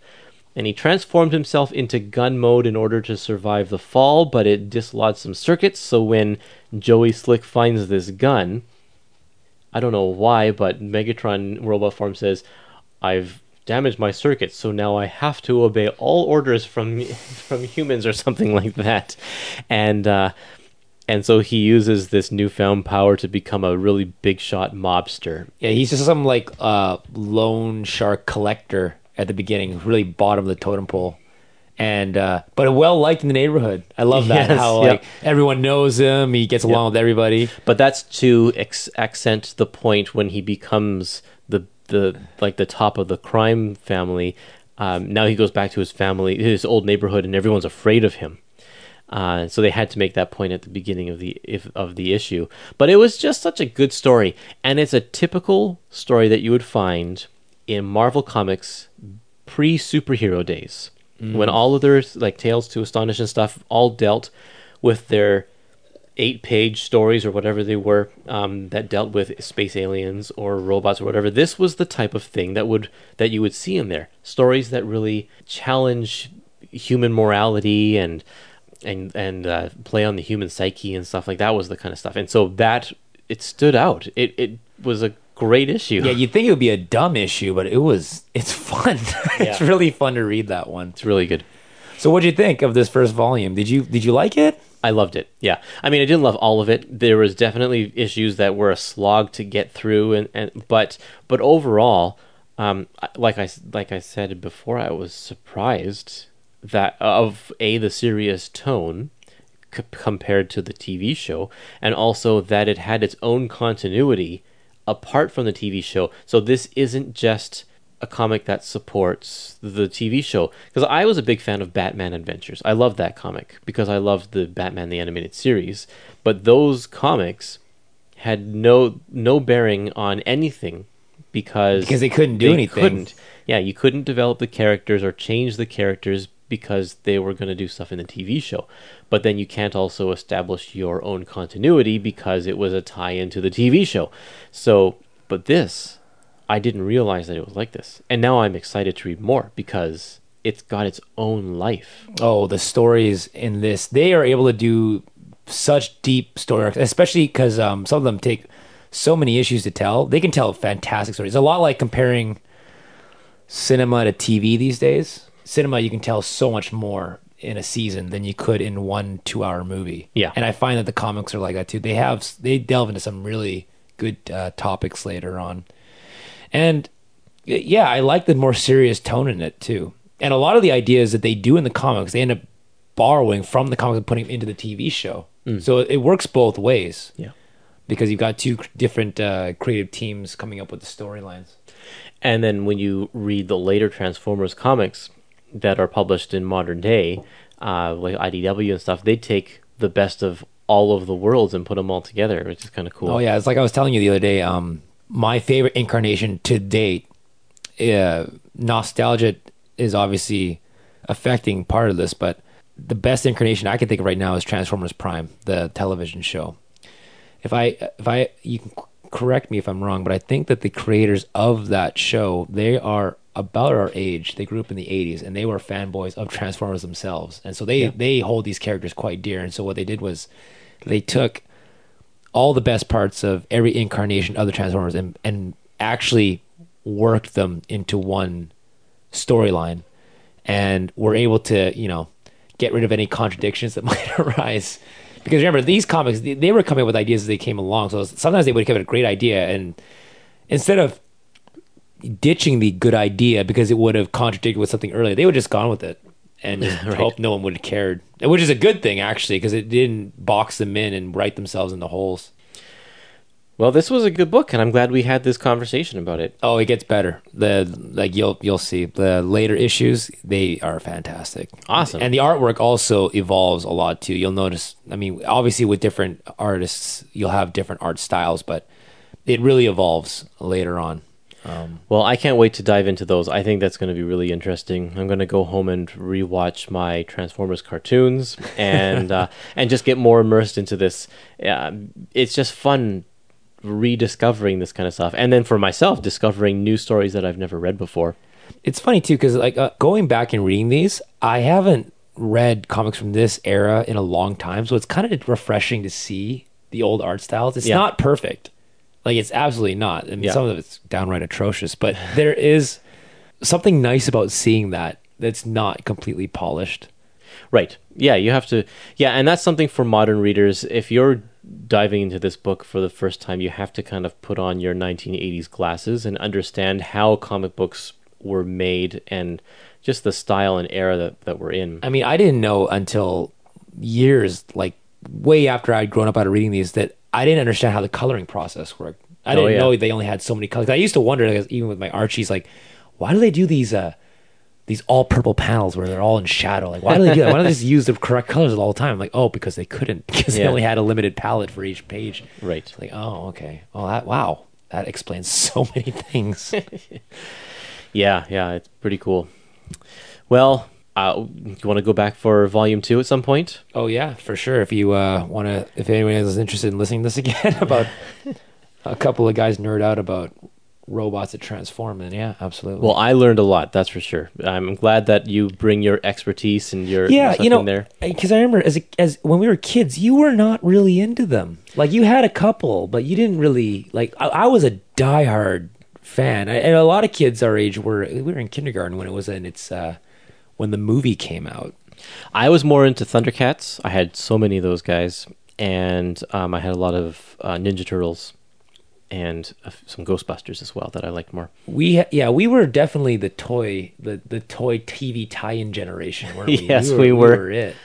Yeah. Oh, He Man. I had a few He Man toys as well. because for us it was yeah it was Transformers and then it was I think I can't remember which came first Ghostbusters or Ninja Turtles I think it was Ghostbusters first and then Ninja Turtles like there was a it was a all. big- that- it was all It was all one yeah. right after the other there. but Transformers is so huge and I and it's I had so many Transformers because after after the hype died after the series ended um, you could find Transformers at like flea markets for a quarter I bought so many after because we never had them as because they were expensive too they were not cheap you don't have them anymore. no, what I had I had so many of them because I had bought them at garage sales for like like literally 25 cents, 50 cents a piece. Missing guns and whatnot, but they were still there themselves. But then I grew out of it and I sold all of them. I maybe had a, a hundred of them. Whoa. I sold all of them for like 30 bucks, 40 bucks to this other guy who was older than me who was collecting them. And I kept a few. I kept uh I kept Jetfire and Ultra Magnus. They they have sentimental value because um but I kept a, I kept my major ones, but all the other guys I sold. And what happens after all of us turn 20, 25?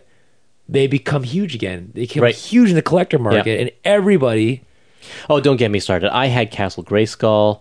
I had that stuff's worth I had tons um, of money now. Ecto one and Ecto two and Ecto Oh. three. It's like I had all those things. Yeah. I don't have them anymore. because we never knew like we this whole uh nostalgia thing with people our age because we never we were we were brainwashed into wanting this stuff as kids and we couldn't get this stuff. And now that we have money we're unfortunately spending it on this stuff trying to relive our childhood. Yep. and everyone knows it so they're like marking this stuff up the yin yang. I mean i saw i'm like i had omega supreme. I got it for 10 bucks.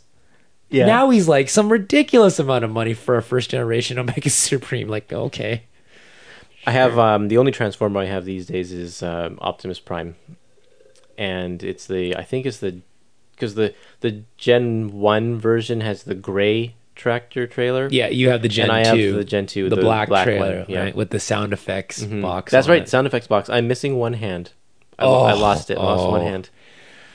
The newer Transformers, and, uh by the way, like I still love these Transformers. If if you are if you are of my age, I'm, I'm in my late 30s, and you haven't touched a Transformer since you were a kid. I remember when I saw the newer incarnations of the toys, and I thought these do not look like the Transformers I had as a kid. These look like trash. They really do. I take it all back. They are so ingeniously designed, and they're designed to pose. They are literally action figures. Like ours, as the kids, like you turn them into a robot, but you couldn't move them. No. some of them just literally just stood there and posed. Right. The new ones are so intricately designed, and they do not have the kibble, like the leftover pieces that you didn't know what to do with. Like we had, like Yeah. the ones that kids lost, like Optimus's hands Right. coming off. Like, yeah. Okay, well, let's wrap it up. I think we've t- been talking for over two hours now, so we should probably stop. Um, this was great, and we will be back uh, at some point for Transform.